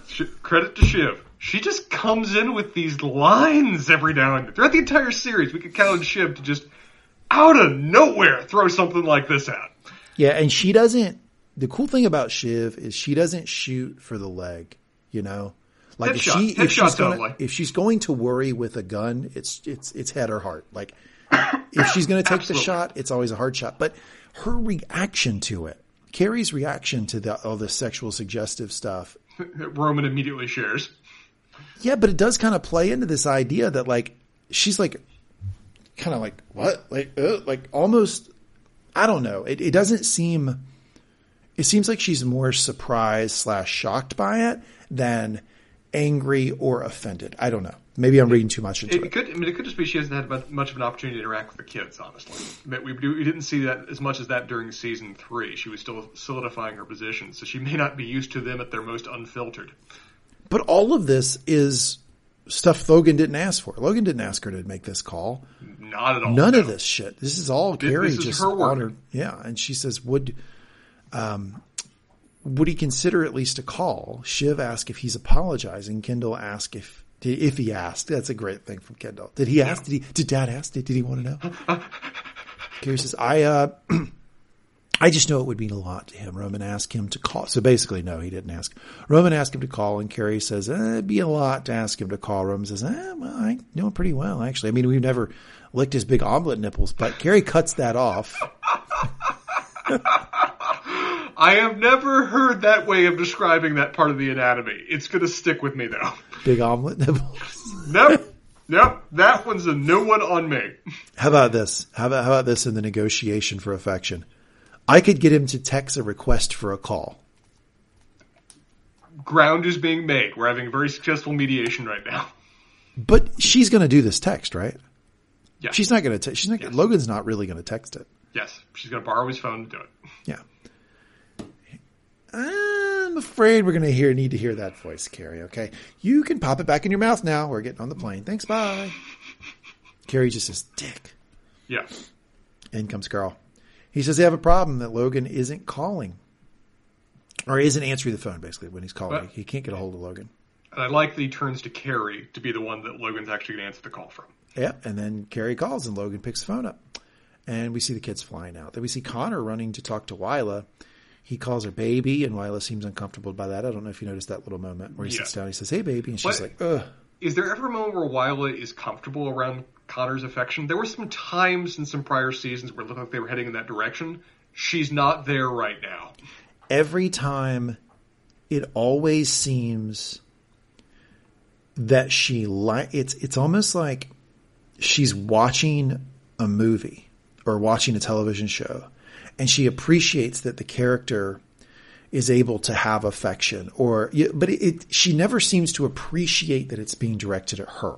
Mm-hmm. The only, the only appreciation we ever see is almost like a, oh connor you are you are a sweet guy like you yeah. are a nice guy in the abstract i'm glad that you are having these emotions but never i'm glad you're feeling them towards me right it's like it, it's it's the classic response to i love you and the person responds oh isn't that nice mm-hmm. so basically i'm not going to go through this whole thing but i will say this please don't connor wants to jazz up the wedding to make the news to get free media so he doesn't have to pay $100 million to keep his 1%. That is yep. what's going on here. In it, he uses a phrase I have not heard in a very long time bum fights. Bum fights. Even, even so going to call out that one. Is so offensive. It's uh, like there was a time, you know, we it's funny talking to kids now, like who are like 18, 19, because like we have to try to explain some of the humor that we've seen in our lifetime at this point. Cause you and I are both in our late thirties. Like we have to explain things like roofie jokes were once funny. Oh yeah. Like, like and not, and that not used just to like, be funny. And like, you know, popular consciousness funny. Like, you know, bum fights were in episodes of The Simpsons kind of categories of funny. That's we that's thought like it was funny the concept that you would get two homeless people to people fight. People who have slipped through the cracks of society, who have nothing, who live in abject poverty and pain. Get them to fight for your own amusement, fucking emperor of Rome style in the fucking, you know, Colosseum. And that's funny. And there were actually videotapes called bum fights that people passed around the early internet. God, we sucked. I mean, um, there's, a, there's a fun skit you should watch sometime on College Humor where they're unpacking like we're going to do pranks like in 80s movies and then realize that all of the pranks in 80s comedies were just rape. That's just pretty much what they were, pretty much. It's like, no, no, no. We're going to do a modern, appropriate prank. We're going to full eclairs, full of dog cum, like in Van Wilder, and that's what we do nowadays. Like, like uh, the Breakfast Club when the guy goes down under the under the desk and he just sticks his hand right up the girl's dress. Like, oh, that, there you go. That's a funny joke. Yeah, bum fights, and I like that. That of all the crazy shit he says, and he does say a lot of crazy shit. That's the one Wiley goes, Bum fights, Bum Connor. Fights? You're sounding unhinged. uh, he ranges between brass bands at the Statue of Liberty to bum fights, razor wire, goodie bags, jetpacks, and confetti guns. He's just throwing things out there. Right? It, yeah, he sounds unhinged at every so, stage of this. I will say this though, as somebody who does break down the Mandalorian every week. If you are going to have a jetpack, you have to be very careful about the amount of fuel you keep on hand. Fair, fair. Because you can run out of fuel when you're chasing a pterodactyl. Mm-hmm. That may have may or may not have stolen a baby Grogu. So he asked her just to consider it. She says basically, "I'll consider it," but they don't make any decision here. Greg goes up to Tom. Tom explains Kerry knows where he is and he's coming back now. Tom asks, so, so that's our that by the way. So I like your your earlier point, right, where you you called out that he's not answering for Frank or any of those the old heads, but he will answer for Kerry. This is our acknowledgement in world that, that he did actually answer for Kerry because Tom is explaining Kerry knows where he is and he's coming right. back now. Tom asks Greg why he's smiling. Greg leans down. The Disgusting Brothers on motherfucking tour. Tom indicates later that they basically just went out for a couple beers, but man, has Greg just seized on this label.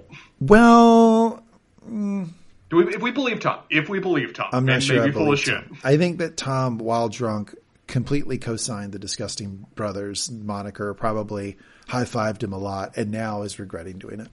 Yes, whether they whether Tom has actually done anything under the Disgusting Brothers label, I'd be I I have doubts about. So this is this is the type of thing where I don't think we need to get too personal about our own experiences. Great, yeah. you, you, don't have to persuade me not to overshare on podcast. I'm just going to throw that out there. Maybe we should just talk about the characters and not ourselves right now. Good call. Greg explains, we just did it. She's a firecracker, man.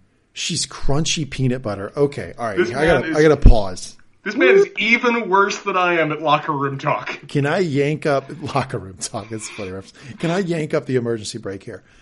All right, I usually kind of understand, like the crazy thing Kendall said about him and Naomi's relationship. I would never say it, but when I read it, I go, or hear it, I go, oh yeah, well, I guess I kind of get, I don't under, what, crunchy peanut butter?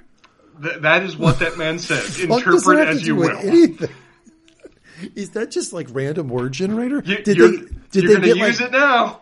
Did they get like chat GPI or whatever that thing is to just yeah. to, to just come up with a fucking succession line? She's crunchy peanut butter. I've never heard somebody explain somebody being like wild or promiscuous or whatever as crunchy peanut butter. That's a, I- that's a wild one to me. I will bet you fifty dollars if you use that successfully to describe another person in conversation within the next week. So I can't do that.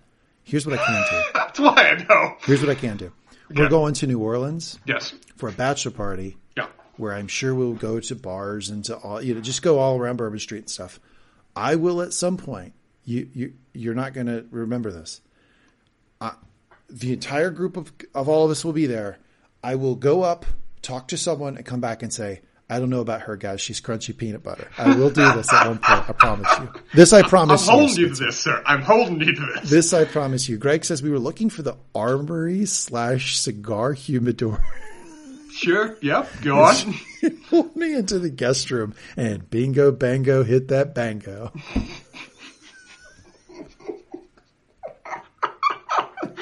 oh, Greg, I missed you so much. Tom seems surprised. Greg, you are fucked. You're fucked. Okay, okay, okay, okay. Tom goes on to say that there's CCTV in all the rooms. Is Tom full of shit? No. Assuming Tom, I, I'm assuming Tom's just making this all up. That's where I'm coming from on this. I very well could be. 100%. Particularly Logan the- watches the CCTV at night. So that's Like, that's him thinking that Logan's like Darth Vader. That, that- that's his, his own headcanon. I think this is I think this happens to be true, but here's what I'll say. If it wasn't true, Tom would have said the exact same words. yes, absolutely, yeah, clearly. He's cameraed up to wazoo. Which Yeah. room? Every room. You know that. Greg's like, I did not. He says, I'm serious. And he says, he, he with a scotch, he watches it every night to see if somebody stole a butter knife. He's Obviously, gonna that's fucking true. gonna fucking cut you like a rainbow trout. Yeah. yeah, So- I, I view this in the exact same category of all the other pranks Tom has played on Greg, and Greg's just dumb enough to go along with it. I don't think an ounce of this is true, particularly not that Logan's ever going to find out about it. I think it's. I think it to, for Logan to allow this many people into his house. I do think it would make sense for him to have cameras. I, I now, but it, but again, it's almost immaterial because even if it wasn't true, He'd still tell. Tom would have said the same exact words. Yes, it's it, it is whether whether it has an ounce of truth to it or not. Is all is all the the thing. It's uh, yeah. We're almost not even having a conversation about Tom now. We're having a conversation about Logan, right? Like, Yes. would Logan do this? Yes or no? Because Tom's going to do this regardless, right? Yes, So here's the explanation from our guy Greg, who we we both genuinely love. yes. Go Our, on. our Please. hands were down each Say it other's slow. pants. Yeah, Say it slow. make it good for me. Come on. We had a bit of a rummage. A rummage. Yes. Did you rummage to fruition, sir? Can I not say? And this is the best one. Well, you've accidentally made him a sex tape, Greg. Okay, you talked about you were concerned that we would get maybe too much of these guys. At this oh. moment, I don't care. I miss them so much. Tom, I, yeah, Tom and Greg really are. You know, it's it's it's very similar type stuff all the time, but I it's so good that I I'm not remotely sick of it. Yeah, we could we need a lot more of this rest of the Yes, season. yes, yes. If this is truly the last season, although I could see them doing something like this is the last season. Logan dies at the end, but then they do like a HBO made for TV movie type thing where the kids are doing something ten years later. No, they got well. They got to wait ten years Deadwood style before they can do that. I, I, I'm not 100% sure that it's going to be over after the season, but we'll see. Um, Logan comes in, party's over, rival bid. So, all right, down to business. He asks for Karl, Gerri, Frank, Tom upstairs. Let's flush it out. Let's go. We're on the warpath now. Cut to the kids arriving at Nan's with the old school succession playing in the background, but it's like a variation on a theme. I think it's like a one person piano version of the. It's very cool. Now, we, we we haven't been to this Pierce house before. We previously flew out to like I think their island or whatever else. This Correct. looks like a palatial vineyard estate in somewhere in California. I. Southern California, I think, yeah. Kendall, Kendall gets there and they see Naomi. I'll tell you this about Naomi. The actress and how they have costumed her has changed so dramatically since the end of season three. I thought they'd recasted the character. I, I think that they've costumed her matters a lot for that. They- They've they're going with a different theme. She comes across as being in a better headspace than she even was previously too. So they may be leaning into that, but it, it is a stark difference. Well, I think what they've done, and they don't, they're, they're not going to talk about it much, but I think what they've done is they've set up like Kendall. Kendall's battle with addiction is very, um, it is not what any healthcare provider would tell you to do. I know that's shocking to everyone. Because even at the end of this, he's like, yeah, let's go break open some champagne, right? Yes. I think Naomi is a little bit more by the book in how she's addressing hers. Like she seems sober, sober, not Yeah. like California sober or rich person sober. She seems like sober, sober. And if you take it, if you take somebody who's in like a true addict, like she was displayed to us in season two, right? Like she, that, that's very much how they introduced her to us. And you give her two, three years of being sober, sober. You would probably have somebody who, who feels a little different when they're around. So maybe that, maybe this was intentional on behalf of, of how they've they've, they've introduced her. But I, I when it, when she came on screen, I had to I did a, like a triple take. I was like, did they recast that character? I don't recognize her. Uh, who dat? Yeah, it- it's no- situation. I mean, it's notable what different role she's playing now versus when we previously saw her. Where previously she was the wayward daughter, she was the problem Outcast. child, she was the she, Black she- sheep. She, very much, she was the embarrassment. Now she's Nan's right hand woman. Now she's now she's Nan's operative. Now she's the one that's passing the information. She's intimate with the family in a way that Kendall decidedly isn't. Yeah, and that is again my and Nan Pierce seems like somebody who, if they had, if she had a family member, granddaughter, who was uh, you know struggling with addiction, would would require them to be Yes. like really okay. like it, you, you'd couldn't like be, a, be on the, couldn't like be doing a Kendall. family trust. Yeah, you couldn't be doing a Kendall. Like you Yeah. couldn't be showing up and being like, "No, I'm good. Trust me. I'm just going to have this scotch at 10 a.m. But trust me, I've got this whole heroin thing figured out." Like, eh, that's probably not Nan Pierce's vibe, right? So she says she's having a little wobble. She's not sure it feels right to meet you guys. She feels terrible. Kendall asked what they do. Ta- talking about that. Yeah, she may be getting a headache. See if she can give. Maybe give her five. See how it develops. Kendall's like, sure. Let's see how the headache develops.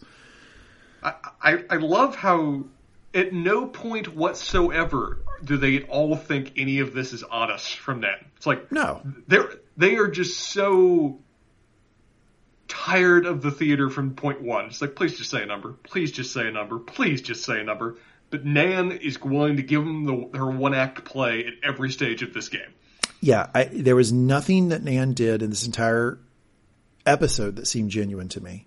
No, not of course. And not. the kids saw kids saw through it all, but Nan, I think, is just so used to this song and dance, she was going to do it. Well, it, it- it's also a song and dance which plays out very successfully on her behalf. This, this I mean, oh as my well. God, all these Spencer, all these numbers coming at me. I mean, my Just like eight, eight or nine. nine. I mean, what like could possibly be next after nine? And what what number they they land on? Ten. Ah, perfect. Mm. Uh, Karl says this. Oh, butter my beanpole. line of the episode? Just line of the episode right there? Potential line of the episode. Oh, butter Yeah. my beanpole. Because he's talking about how the kids are the other bidders to the Pierce deal, and they Karl figures this out before Logan does. Uh, this is the scene I've referenced before, where they were taught where Karl, Frank, and Gerri are all like, "How in the hell could the kids possibly have picked up that What? Logan was going after No, Pierce?" no way to know. No way to know. No way to "A million ways." None. None. Everybody knows they're looking for suitors. It's it's not. It's just, Gerri wants to know if they can get the money. Frank says, well, they can liquidate their five percent. Then the three of them argue about who is going to tell Logan. With Gerri, veteran move that she is, just simply walking away from the discussion. Let, let's make this notable as well. This is an important data point here. They don't presently have any money to contribute. Any of the money that they're aiming to contribute comes from the GoJo sale going forward. Let's remember that little detail.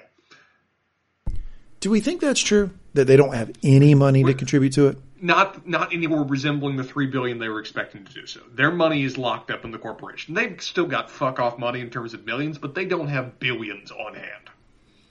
So what you're telling me is that if Logan just scraps the GoJo deal altogether, then the kids can't buy Pierce. Yep. Yeah, that's probably what's going to happen. and and then Pierce would be at a discount in terms of stepping in to buy it. Which he can probably do for six, which is the number he wanted anyway. I don't think even think he'd offer him six under those circumstances. Pierce's stock price, if, they, if that kind of thing was then advertised and it didn't go forward, it would crater. Frank says they can liquidate, yeah, for the 5%, so they're talking about that. Frank then tells Karl to beware the blood sugar, just as Logan is screaming, just fucking find out. Again, everyone, just have a Snickers on hand. Just wave it in front of him when you go up to it. Greg asks him if he may have a moment. Karl then comes up and says the rival bidder is the kids. Dum dum dum. Credit to Karl that he actually does it. Like the, Oh, other, yeah. the, the other two cowards just walk away. Oh, Gerri's the worst about this, right? She just got, well, this is not anything that I have anything to do with it. Uh, I'm suddenly, what, what's the name of the attorney again? I'm blanking on his name. Frank? Frank. Frank is Frank is even- just as bad. Frank, Frank is completely non-committal to do anything about this. He's willing to perfectly let Karl throw himself under the bus. Logan Not that wa- really happens. Logan walks away. Call your wife, Tom. Call your fucking wife and tell them to get their own fucking idea. It's pathetic. Tell her she's never had a single fucking idea in her fucking entire life. Okay, Tom, workshop it. Work, it's a good starting point. It's something to keep track of. Maybe don't open with that on the phone. Logan snaps at Greg. What? What else? Uh, can wait. Can wait. Can totally wait. Don't need to go into it now. Over here. So, Private yeah, conversation. I, you know, Why didn't we get? Why didn't we get this? I think it's I'm funnier so we didn't. we didn't get it. I, I, I also think it's funnier we didn't, but I, at the moment I so wanted to see it. I am very frustrated we didn't get it. I think it would have been great. And it, it- you know, I think we, I mean, Greg explains how the conversation went. So Yeah. they totally could have blocked it and done it. Wait, we had we had Greg's com- description of the conversation. We also see Logan later commenting on it and doing so with a smile on his face. So I think Greg is act. Well, we'll get the Greg's description here in a second. I think he's accurate. Yeah, because Yeah. Tom sits him down, um, or actually cut to the Pierces, and Naomi comes in and says, "So she's feeling up a little better. She will see you." Great line here from our guy Roman. Oh, okay, great. Yeah, we get to talk to an old lady about newspapers. Tom asks Greg how it went. Uh, he says he finds me. Dis- he says he finds me disgusting and despicable, but he kind of smiled. I think Tom that's a said- perfectly accurate description of Logan's response. You talked about it before about Logan running into somebody that's new or outside of his orbit, how he reacts. Greg hit the ten percent. So he says, "Oh, did he?" Tom says, "Oh, did he? What did he say?" I say she's a. I said she's a bit wild. She's quite eager, and you know maybe she had a bit of the wacky tobacco or worse. That I never intended to soil these halls, and that. And then Tom cuts right through the bullshit. Oh, she's a drug-addled cock monster. You're so gallant, Greg. Uh, one of the things I think that helps Greg here is I think it reminds him a little bit of Roman. I think I think the fact that it falls within some aspect of uh, Logan's concept of Roman charms him a bit about this. Probably, and you know, like Logan. Logan's fucked around his entire life. Had his dalliances. So I don't think he. I don't. I honestly like if you put Logan down and like and give him truth serum, he would have absolutely no problem that Greg did this. He just wanted to fuck with him a little bit when Greg told him, and he's Yeah, probably in a bad mood about that. He's in a terrible mood because the kids were chasing the Pierce deal, so he was like already ready to fire off on somebody. But he probably doesn't have any real problem with this. Yeah, he, kind of fucks, fucks with him a little bit about it later too. Colin comes up and says she's got to leave. Colin, I'm fond of her, but each of us must do as we see fit. Thank you, Greg. Thank you for making it so philosophical. each of us must do as we see fit. Thank you, Greg. You are, uh, man, what a thinker. What a great Yeah. thinker. Yeah, yeah. Colin gets better, explains that- gets better from here. That she posted to social media. Now he's got to go through her phone. You want to, you want to explain it to her? I Greg love says, his you know what? frustration here. I love his Colin is just so done with this shit and these incompetence he has to work around. No, I got to go through her phone. Yeah. You, you want to explain that to her? Yeah. He does seem like he's just frustrated. And you know what Greg does? Very generous guy. He Yeah. says, you know what? I think it's best if you go. Do what you have to do. I don't want to see what happens in Guantanamo. God be willing. God be willing. The utter coward. The, uh, just the, the complete sniveling coward. He just leaves his date to just. He he probably actually assumes Colin might torture her. He doesn't know, and he's just leaving her to it. Yeah, he, he doesn't. He just doesn't want to deal with any of this anymore. Um, some could say that um, maybe, post interaction, he's a little less interested in her for some reason. I don't think they're ever going to talk again at all. I think he, I think he might have, uh, might have gotten his rocks off. He might be done with her. I think he might Huh? be just ready Yep. to go home. Two two dates in. Cut to Nan, Kudos. who greets the kids. She says she has a, oh, I just have a terrible migraine. I I just feel so awful. I do, but, um, yeah, it is. Why is she from Georgia? It seems they shred hundred dollar notes for fertilizer. Like, so stupid joke. Oh, Scarlet. But th- I think this whole, that, that whole line was designed to age her. Hundred dollar Yes. notes.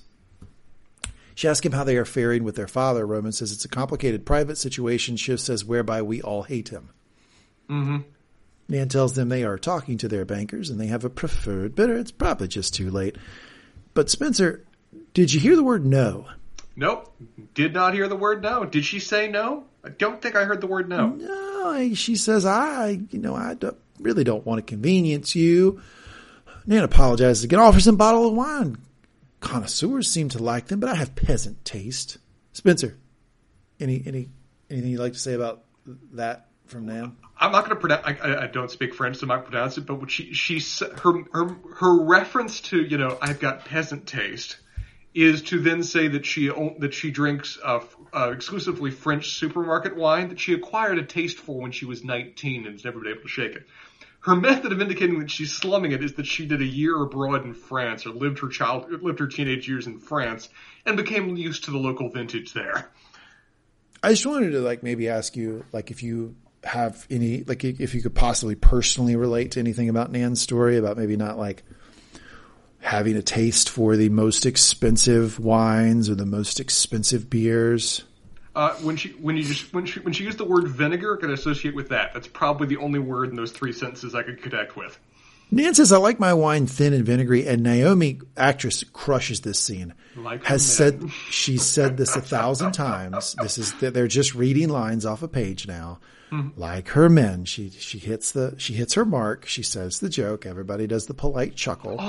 Oh. Rehearsed lines. Nan again says, I just fear it's a trip made in vain. I just fear it's a trip made in vain. The other offers are just too good. They are just too good. Kendall says, long story short, you called this right before. Logan wants to take your company and fuck it. And when he says fuck it, you can see her haunches go up. Decorum. Oh, she does not like that word. He loathes you. He wants to take your properties and roll them in the dirt, and we would not do that. Shiv says that after the election, they could all be in a very bad place.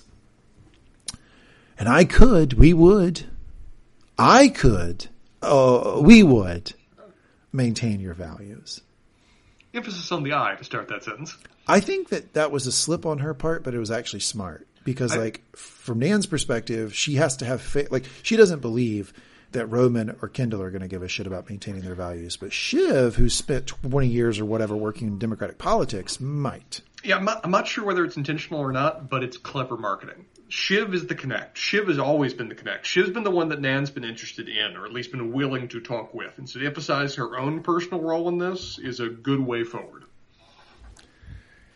Nan says, well, that's all good and well, but obviously we have a responsibility to get the best possible deal. Shiv says, well, we can be competitive on price. Nan references Jamie's divorce and Anne's disaster in Maine. So I guess bad things are befalling the Pierce family. This is just some backstory that we had not heard of. Um, she says, how's your financing? Not that I understand it all, of course. Oh my God. It's just, it's just a, it's such a transparent act. I mean, I, I, I- look, she's obviously been successful with it, but it would, it would, it would tire me being around this lady. I would be like, can we just fucking, which is basically what Kendall says. He's like, it's robust.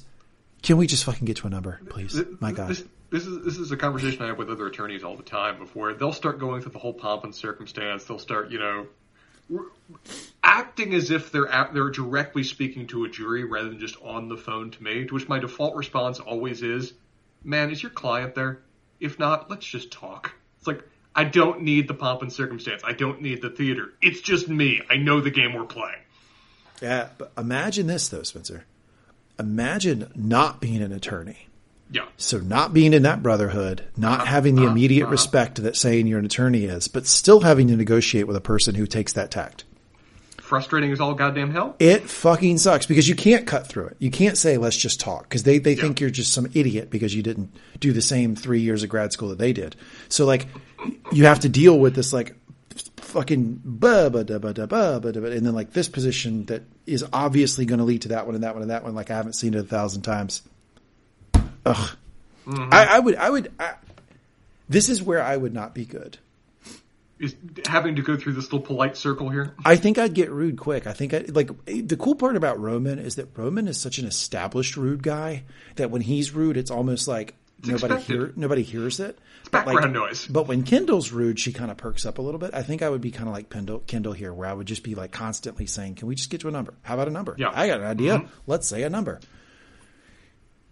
Nan points out that it could get a little messy because Shiv, who is now in this theoretical deal going to be the heart and soul of the Pierce network and their their theological and moral stance or and political stance, would still be married to the head of ATN. And Shiv says, I'm getting a divorce. So, and Kendall, whoop, does a massive Huh? head snap around.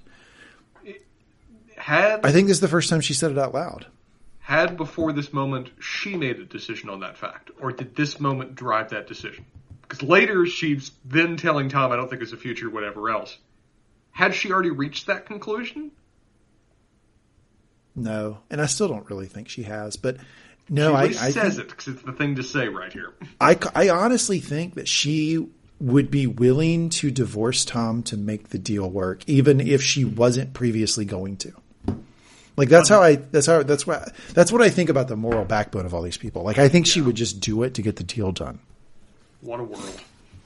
I'm sorry to hear that. Roman says it's a sad, sad day when love dies. Thank you, Roman.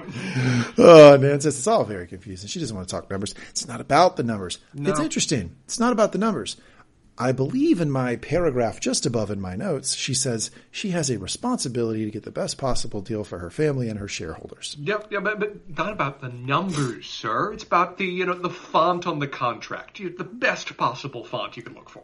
Makes me feel like I'm in a bidding war, like there's maybe a bidding war going on, like maybe people are bidding against each other for my product, like they, it could be a, I don't know, maybe like a bidding war or something like that. I never, maybe a bidding war, but maybe like eight, What- what- nine, maybe eight, nine. So confusing, just so confusing.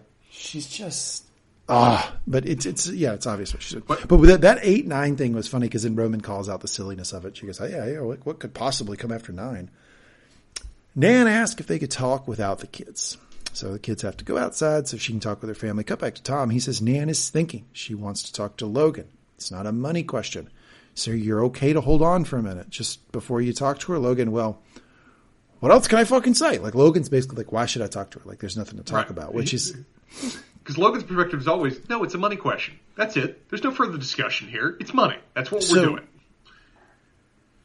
if if you if you can like so if you assume that the kids do independently have the money for this deal then i think that logan negotiates as poorly as we have ever seen him negotiate here Well, Logan's But- still negotiating as if he doesn't have a rival bidder. exactly but if you throw in the wrinkle that he thinks he can fuck them out of the money they need for the financing therefore collapsing that deal anyway then maybe he's not negotiating so poorly What he's negotiating is is that this is his time to get Pierce for a, for a steal because he's got Pierce over a barrel. Pierce has to sell today, and he can effectively negotiate the price. He's not anticipating a that his kids have the money, or b that they would be that shit at negotiating. I think Nan would get on. You know what? You know what Nan would do here? She'd get on the phone with him. Logan, I swear to God, I, I, I just feel like there's a bidding war going on. Just a mm-hmm. bidding, bidding war. war. And I just keep hearing these numbers 11, 12, 13. I don't know where they're coming from. Mm-hmm.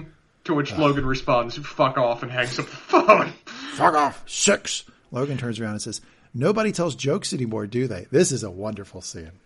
Th- this is a fascinating scene. I feel like this is another one of the scenes that just shows how much he's missing his kids. Because his kids were always the one that were adding levity. Roman. They were always the one that were t- willing to talk and joke and undermine him and talk back to him or do something to actually Mrs. engage Roman. with him.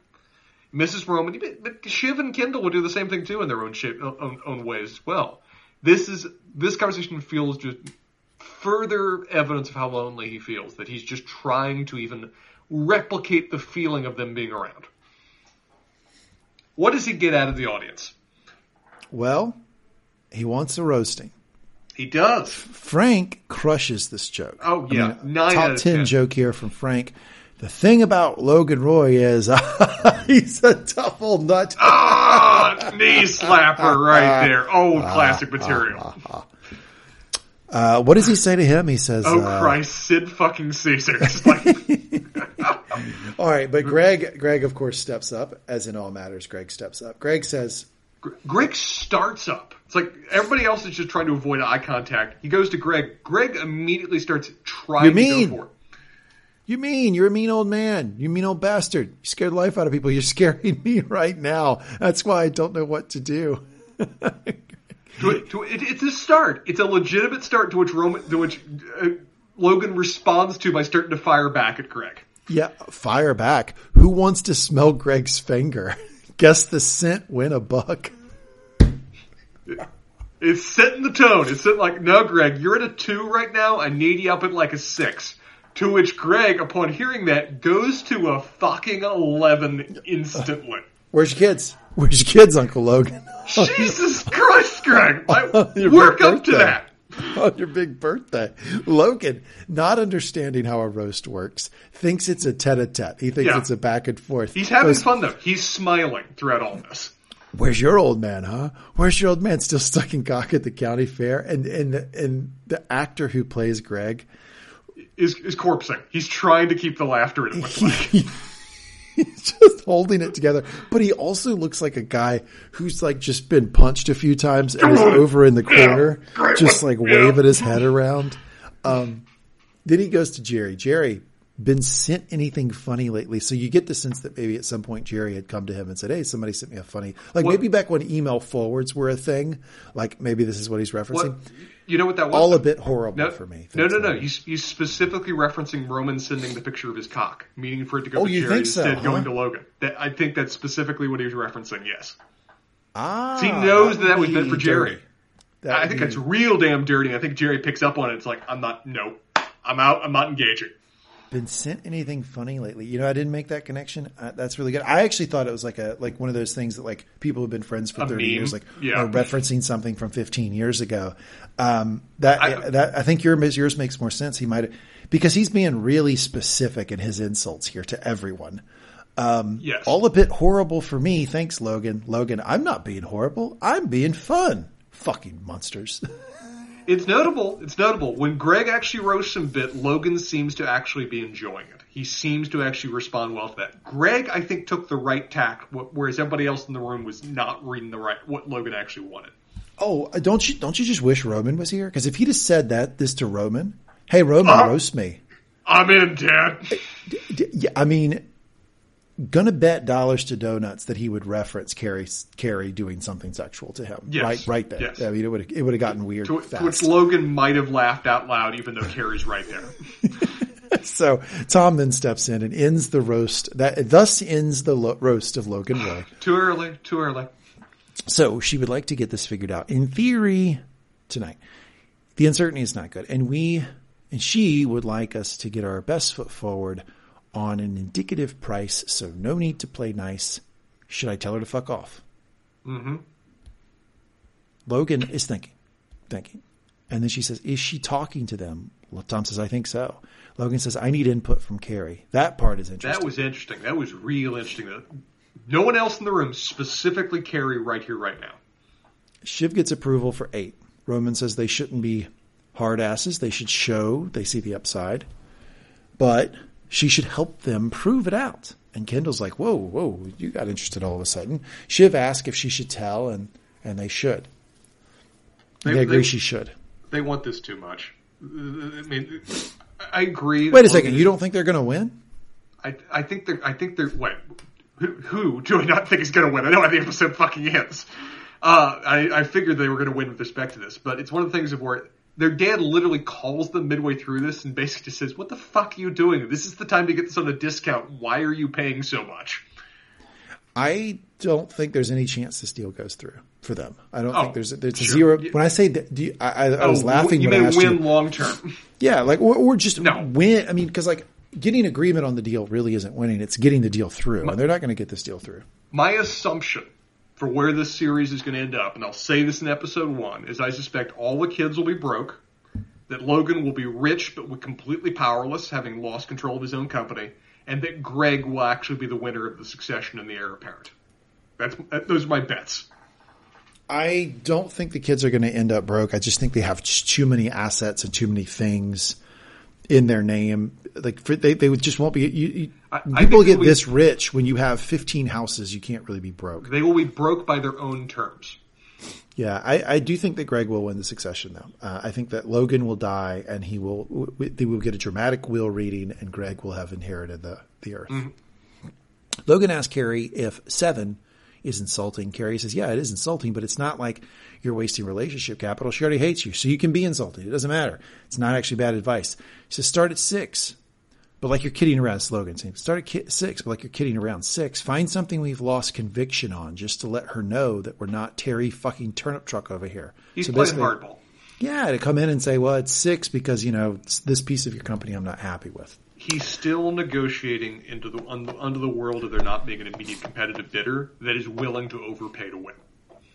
Yeah, it's interesting. It's almost like you, the expectation is that when Logan finds out that the kids are bidding against him, he would get upset. But in reality, he was probably happy it was them because they're the only people that he could ensure doesn't have the money to actually get the deal through. Hmm. Like anyone else, he, it, it's a real. When he found out it was the kids bidding against him, then he could default back to, okay, I don't have a real person bidding against me. I think he's still pissed at the ultimate outcome of this, but it's Logan. He's gonna he's, gonna, he's still gonna have plays in motion. Oh, it's inconvenienced him, sure, but he's happier that the kids are bidding against him than anybody else. sure, sure. Shiv comes in and says they are very relaxed about the 8 billion landing spot. Nan says it's disgusting, but we need a minute. Tom gets off the phone and says, yeah, they, they, they didn't love it. They didn't like what Fair. we said here. Fair. Uh, Logan says he doesn't want to lose it. Tom asks if they can jump up, asks, increase the number. Logan asks Tom, call his wife. Call your wife, Tom. Naomi comes out and asks if they can have a little bit more upside, basically. Increase the number. Kendall asks Telly if they can go to 8.5. He hems and haws, but finally he gets there. Roman says, Are you fucking jerking it to the your yacht catalog there, T? It's commission on this is getting bigger by the second. Tell says it's exciting. Kendall makes fun of the great insight. Roman jokes that he's going to bill them 200 for that insight. Roman notices the phone ringing. Shiv answers the phone for Tom. He wants a discussion. So Shiv puts him on speakerphone. They all yell, fuck you, Tom, in their different voices and different phrasing, but basically everybody tells him fuck himself. We just wonder if we're not being played a little since this is all Yes. indicative. Shiv asks if he went to nine. Tom says, all things being equal, the asset does have a price and it would be crazy to pay an emotional premium here. So we should be looking for a backdoor on this. I mean, he's not wrong. I mean, is the effect? It, it, it, this almost seems like Logan's trying to set up. How much do I have to pay you to go away so we don't overpay on this? Yep. Shiv says, I think dad is going to go to nine. Nine five. So we just have to be at nine five. Kendall asked if they could just go to ten. And this is, this is, Roman does what I would do here, which is like, Why?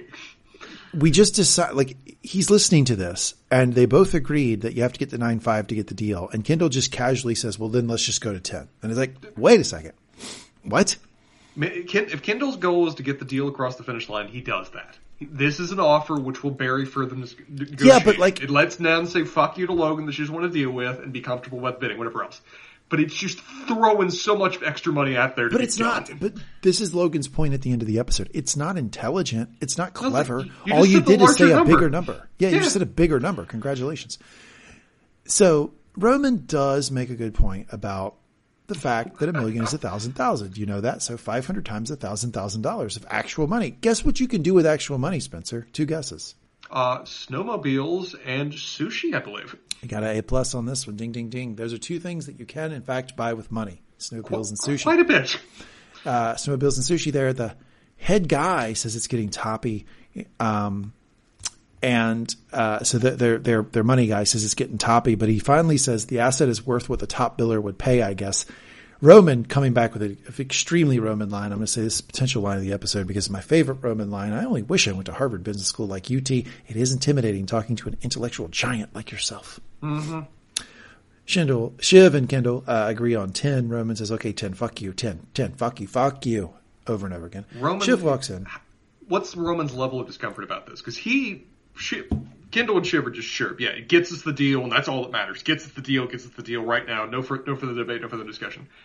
Roman seems legitimately caught off guard that this is what they're just Well, because they only right if the GoJo deal goes through, they together only have $3 billion. It's like they're already negotiating a world where they're not even necessarily going. They they will certainly not be majority owners. They but what what degree are we now reaching a stage of where they may not even be like the plurality owners compared to some of their investors that are also participating on this. Doesn't make a lot of sense to me. Shiv walks in and says, Sunian, look, we love the company and the heritage. We'd like to make an offer that ex- that ends the conversation and closes this out. She says they want to take it to the next stage of its evolution. So much just Shiv, blah, blah, blah, blah, blah. $10 billion. Dan says that gives him something to think about. Tom is looking at his phone, comes back, tells Logan.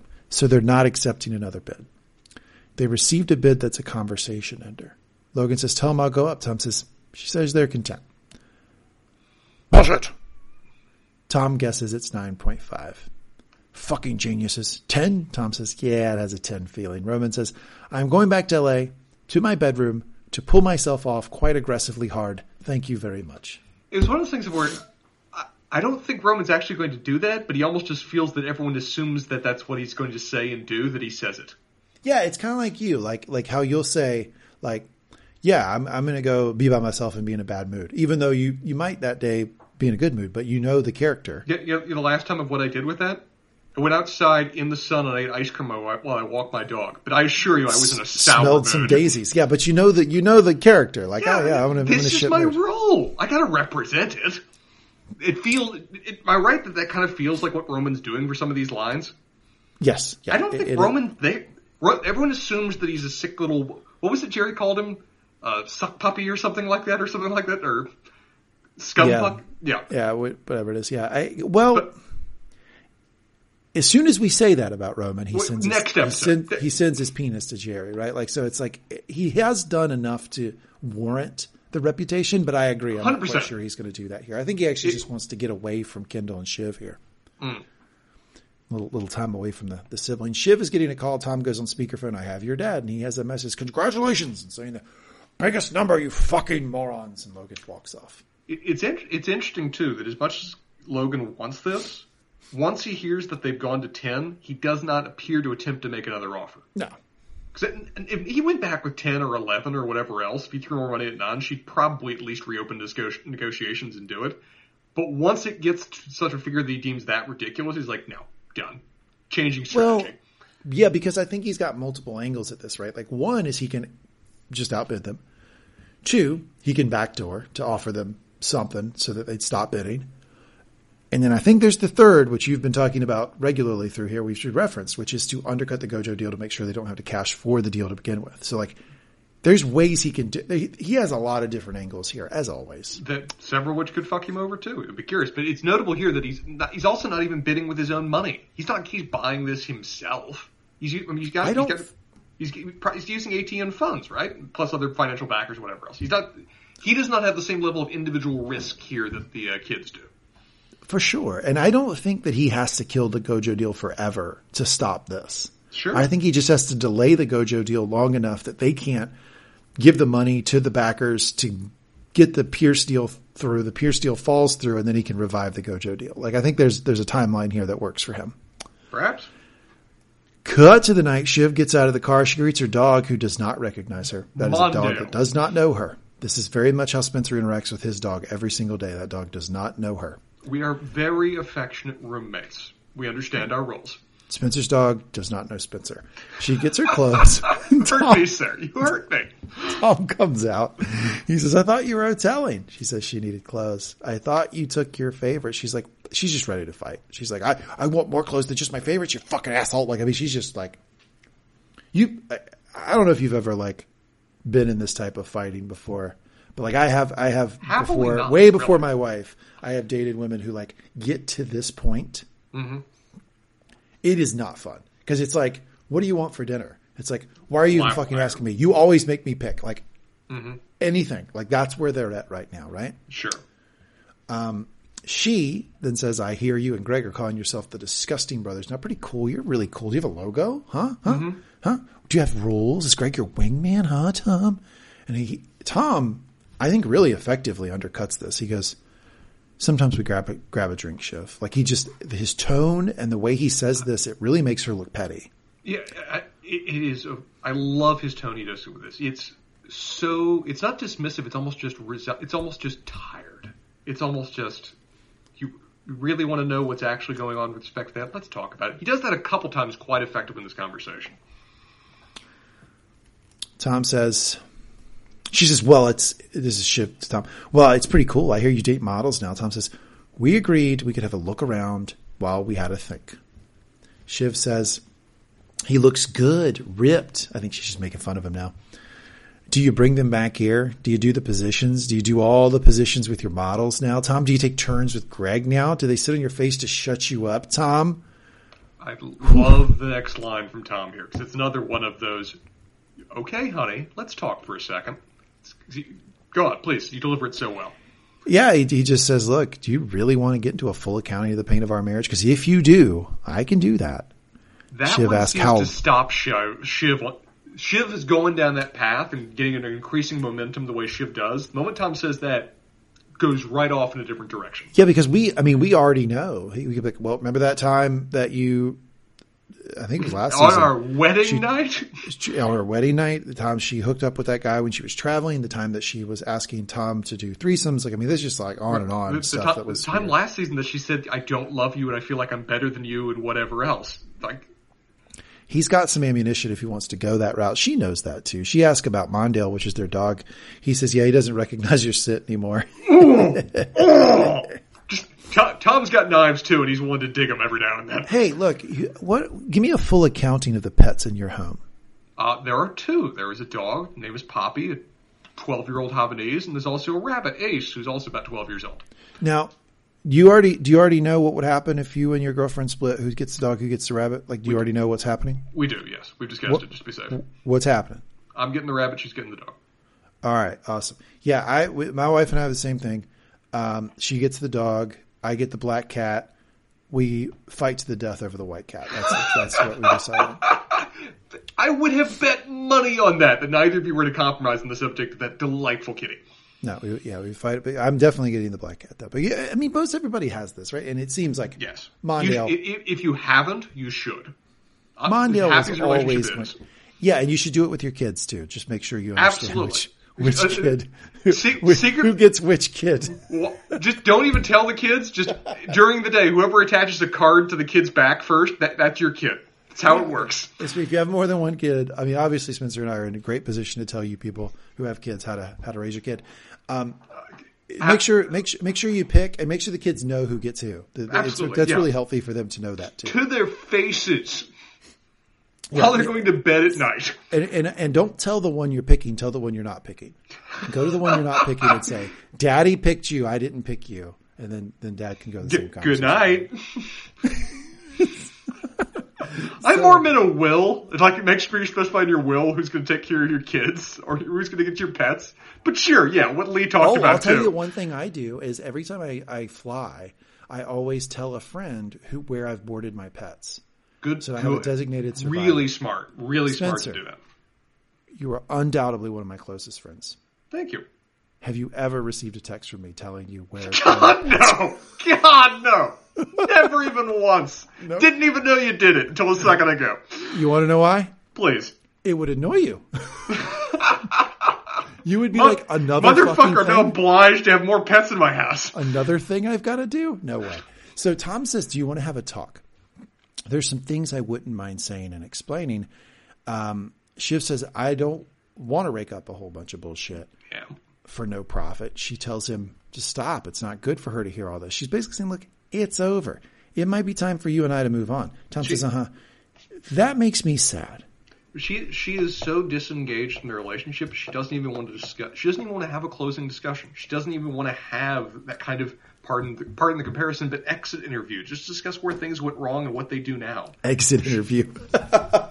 I'm framing it that way. That's probably the way she's boy, looking you're at a it. corporate man. You have been Like, working for I'm, a I'm long here. time. I'm here for it, but it, it, it is fascinating to see how much she is not willing to even be emotionally vulnerable enough to have a final conversation with her spouse. He said, she says, we can talk things to death, but we both just made some mistakes, but a whole lot of crying and bullshit is not gonna help that. If you're good, we can walk away with our heads held high and say good luck, you know. Tom says, okay. And Tom seems pretty sad. Shiv, sits- Shiv sits down. Tom says, I could see if I could make love to you. And Shiv looks at him. yeah, I don't know. I mean, like, But I thought it was a strange line, but people do this. My, my thought was, I, I mean, obviously people have sex, but people in the middle of breakups sometimes will do this. and it fundamentally could be that. What I saw it as in the moment was he just tried to connect with her emotionally. He just had tried to have one final opportunity just to talk with her, even if they're going to break up, but just have that level of emotional connection. She rejected it, and this is the only thing he knows to actually connect with her. This is the only thing that he can think there's any reliable chance she'll actually be willing to have some degree of connection with me, even if it's physical. And still she says no. No, I agree that that's what he's doing, but I mean, this, this It happens a lot in relationships anyway. yeah, during during breakups, people sometimes will break up over a period of time, over a period of days, and they'll have sex during that period. I mean, that's not No. not necessarily on the face of it that strange. Tom says, "Should I go or you're going to go?" Shiv now is crying. She's outright crying, and she says, Hi- "I'm hiding it. I'm tired, so, but you can stay there if you like. So he leans back, she leans back, and they're just both laying there. He says, so this is it, huh? And she says, yeah, I guess so. We gave it a go and they hold hands. Cut to Logan, who's watching ATN at night. He calls Peach Cyd, says, Cyd, I just watched the top of the hour. It's bullshit. People watch at night. I watch at night. Who's this fucking lunk anyway? He's like a ball sack with a toupee. Are you losing it, Cyd? Are you fucking losing it? And, and I think the, so A, I think what we understand here is that what ATN is, which is it's a sub in for Fox News. It's an anger anger machine, right? Like eh, what Fox News. I mean, like if if you don't agree with this and you like Fox News, like I'm sorry, maybe this might not even be your podcast. This might not be your successor. Don't alienate our audience, man. Come on. What's your point? My, my point is, is that fucking Fox News is an anger machine. Like that's what it is. And if it if it it makes people angry li- to hear that who are listening, then they're probably going to be offended by more than than just that. Like so, I'm, I'm warning them. It might not be their podcast, but like it seems like what they're illustrating is like the creator of the whole thing is even doing the same thing. He sits and watches it at night with a fucking glass And- next and to him and, and gets angry. watches. Gets get an angry angry watching Well, too, right? not- which is exactly what the whole thing was meant to be. But he's not getting angry at the, what the news is telling him. He's getting angry at its presentation. He's getting angry Don't at his product. Don't alienate our audience. What- You mad I'm alienating our Fox News audience? Yeah, I, again, I- Yeah, they can go. How about this? I'm making the executive decision. They can fucking go. There you go, Spencer. Eighty yeah, percent of our watching audience I- disappears. So that's what I took from that.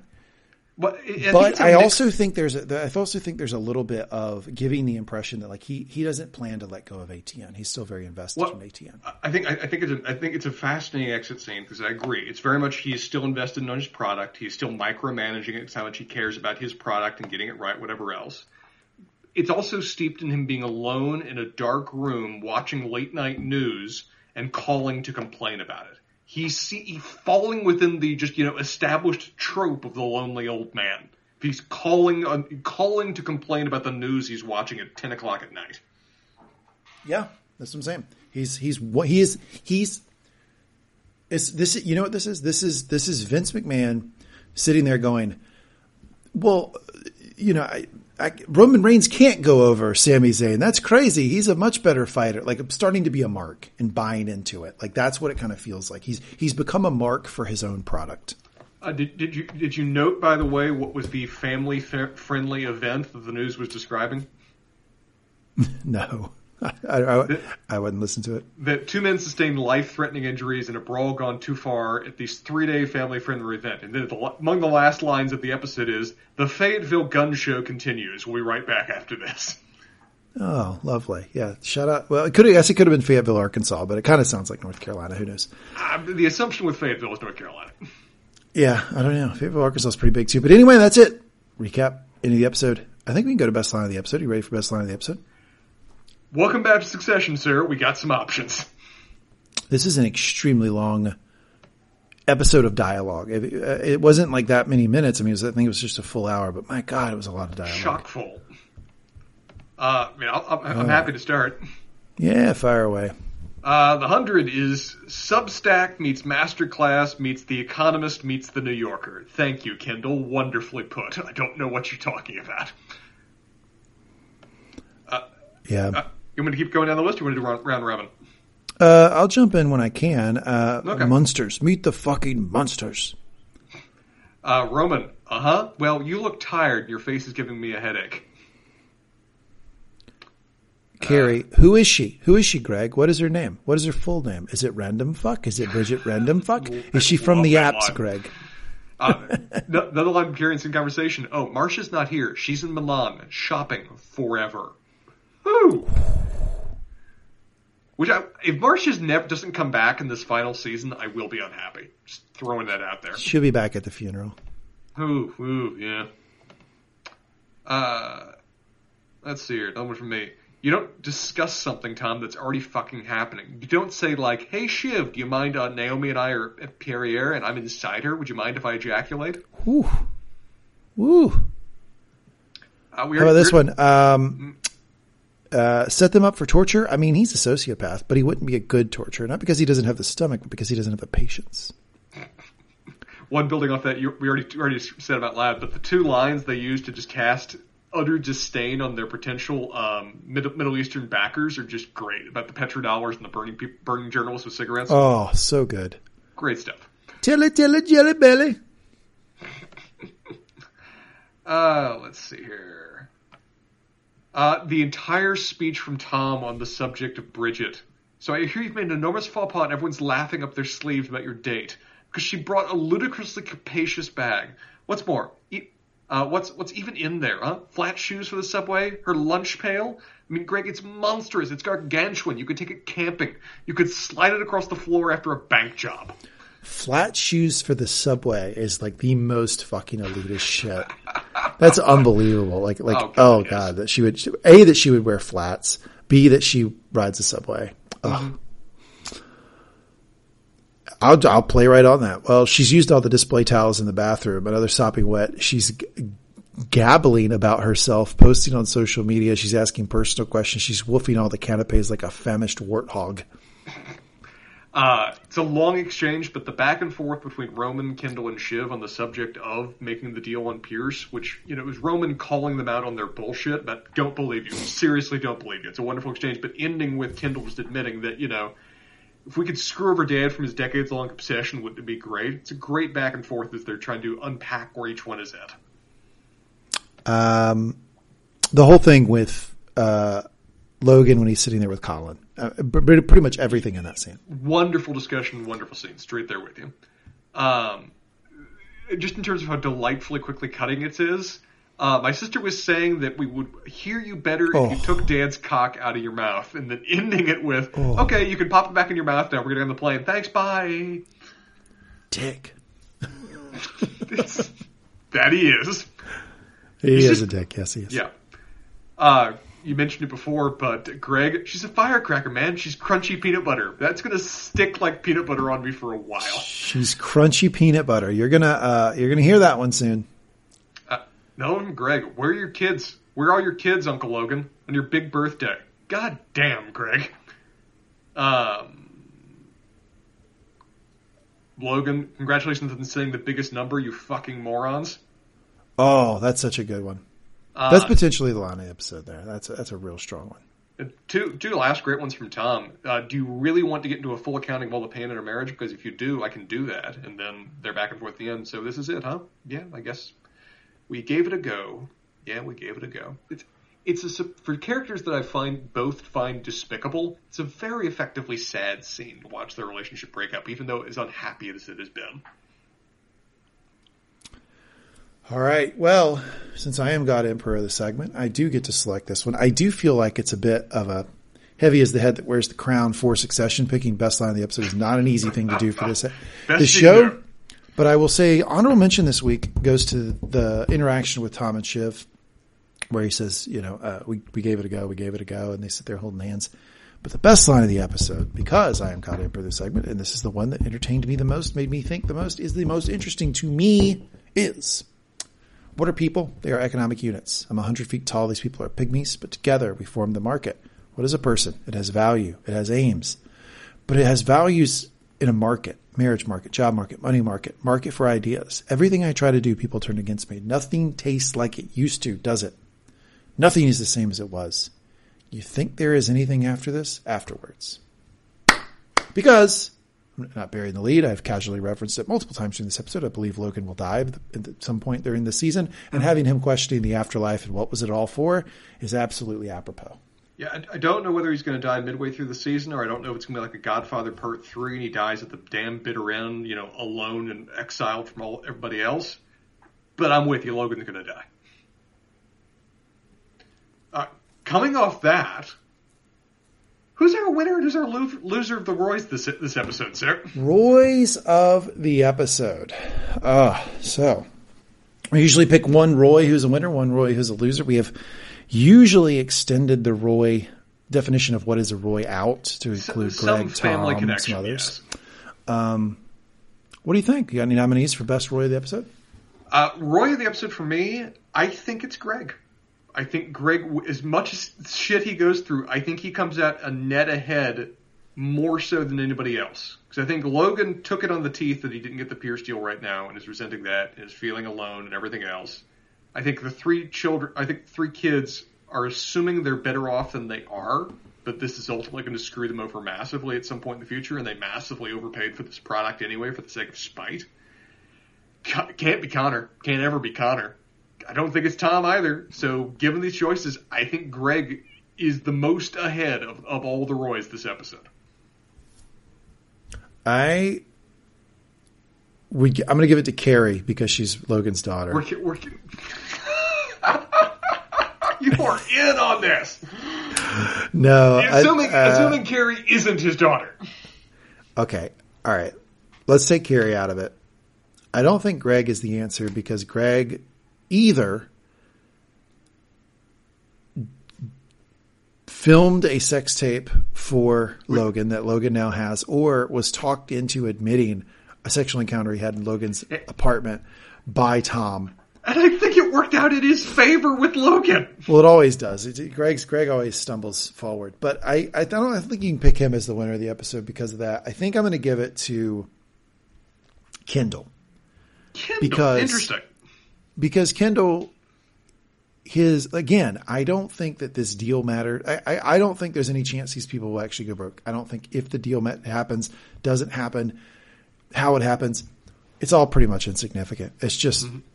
You know, moving around titles and the people doing the work, the product is going to stay relatively the same on the ground. This is just some shit that ultimately doesn't matter. But the way that Kendall comports himself is the winner of the episode because he is you could even argue supportive at times with Shiv, worrying if she's upset about the Tom conversation, him dealing with uh, the fact that Shiv says that she's getting a divorce and how he very clearly cares mm-hmm. in that moment, how he's not trying to direct traffic during all of the negotiations. He kind of leaves it up to his, his siblings to talk it out and come up with their own ideas and their own paths forward. I think it's a new Kendall. I think Kendall Kendall does pretty well. When he starts out the episode with the Romy, Romy, we're going to start a business. I thought, oh God, we're, we're in trouble here. He's going to be, mm-hmm. he's going to be doing coke in a bathroom somewhere. But he actually comports himself pretty well. So I give it to Kendall. Okay. Fair enough. Uh, Loser. I have different reasons to say either of these people. Uh, I'm either going for Connor or I'm going for Shiv. Okay. Connor, because we've never seen him more pathetic, and I that is impressive from my perspective. But him throwing a hundred million at the problem of keeping it one percent and look sounding more unhinged than he ever has before, it ain't great for Connor and it ain't looking great in the future. Shiv, like we've talked about, she's losing a relationship. She's doing so under terms that where she's not even giving her a chance to read her own emotions on the subject of it, and she's committing to a deal that she either is going to eventually back out of, what we've seen of her previously, or is going to cost them is going to is, is going to cost them money. So she's losing her relationship, and she's potentially losing her next investment. At least I think there's a serious risk of it. So I think though Roman and Kendall are in the same boat as her, I think she's I think she's at the risk of losing more from all this. I agree with both your picks. I think a casual viewer could have picked Logan, but I think when you dig into it, I think Logan's still in a fine position. He's not great. He's not great, but none of them are. Yeah, I, I don't think he's in, in as bad of a position as it would seem if you don't dig into the specifics. I think that Connor is pretty fucking pathetic. And yeah, Shiv Shiv really takes a lot of L's this episode. And, and but it's, yes, they're they're buying this thing for too much money out of spite that they're doing at the spur of the moment. It's it's all bad. But really the the the problem here is that she's her marriage is busting up and it does seem to affect her more than she's willing to admit. And why don't we, um, what's your perspective on Tom here? Because neither of us mentioned him for positive or negative. I feel like for, for best or worst, I feel like he is suffering quite a bit in this episode. He makes one of the most serious mistakes, but it seems like he's processes it, processing it better. Maybe is that is, is that an accurate thing to say? It's hard because we, you know, I feel like the scenes with Tom Logan is the perspective of the scene, and we're just getting yes. Tom sort of all around. Whereas the it scenes with Shiv, Shiv is sort of the the main person. I've, I do not know. I feel like I was getting more about how Shiv was feeling and thinking than Tom in the episodes. So it's hard to tell how he's really reacting to it. But yes, in the the, the brief interaction that he had with Shiv at the end of the episode, he does seem like he is a little bit more emotionally stable, maybe than her. Um, but it's hard to tell. I mean, he's out, he's being the disgusting boys out with fucking, you know, Greg. So he might really be collapsing. We might just not be seeing it. It's hard to say for a lot of this as well. It also it's also going to depend a lot on whether Logan ultimately screws him over because Tom did not get the reassurances that he wanted, and to what degree, what we don't not knowing what Logan's plans are forward now that things have changed. It's not clear to what protection Tom will have either. Okay. Time will tell for all. Well, there you go. That's our Roy's of the episode. I think now we turn to America's favorite segment, Spencer's relationship advice of the episode. Uh, my relationship advice of the episode is grounded in that last scene between Tom and Shiv. I mean, oh, I you you can't say you have to tell you have to pick a kid that you would you would take in a, in the effort of a in the event of a divorce, and you have to tell the kid that you don't pick. That can't be the relationship no, advice. No, I'm not We've already saying, established that. I'm not saying you have to tell, pick a kid and tell a kid to pick. You have to pick a dog and tell the dog which one you're picking. You have to pick a cat and tell the cat which one you're picking. Clear, yeah. clear dick. No, sense. with respect to that scene, everybody likes to say in this day and age, it's not about it's not about the destination, it's about the journey. When it comes to relationships, though, when they're ending, how the end is done matters. It matters a lot the last perspective on the relationship, the last moments you share, the last conversations you have can be with you for years and govern how much and how things go forward from there on out. Not only between the two of you, but how you perceive everything that went before and how you then move on with your life with respect to it. Having an exit, having an ending is important. How you go about it is important. The actions you take with respect to it matter. And just simply trying to avoid it because it's painful is going to cost you in the years to come, both in terms of what you're able to do going forward, but also just how you perceive whatever that period of your life was. Endings matter. How you go about them is important. And taking the time to decide what you want that to be is an, as much as an important part of a relationship as the decision making you, you made in getting into it. So this is part of the reason I rated Shiv quite low in this episode because I think this matters a lot.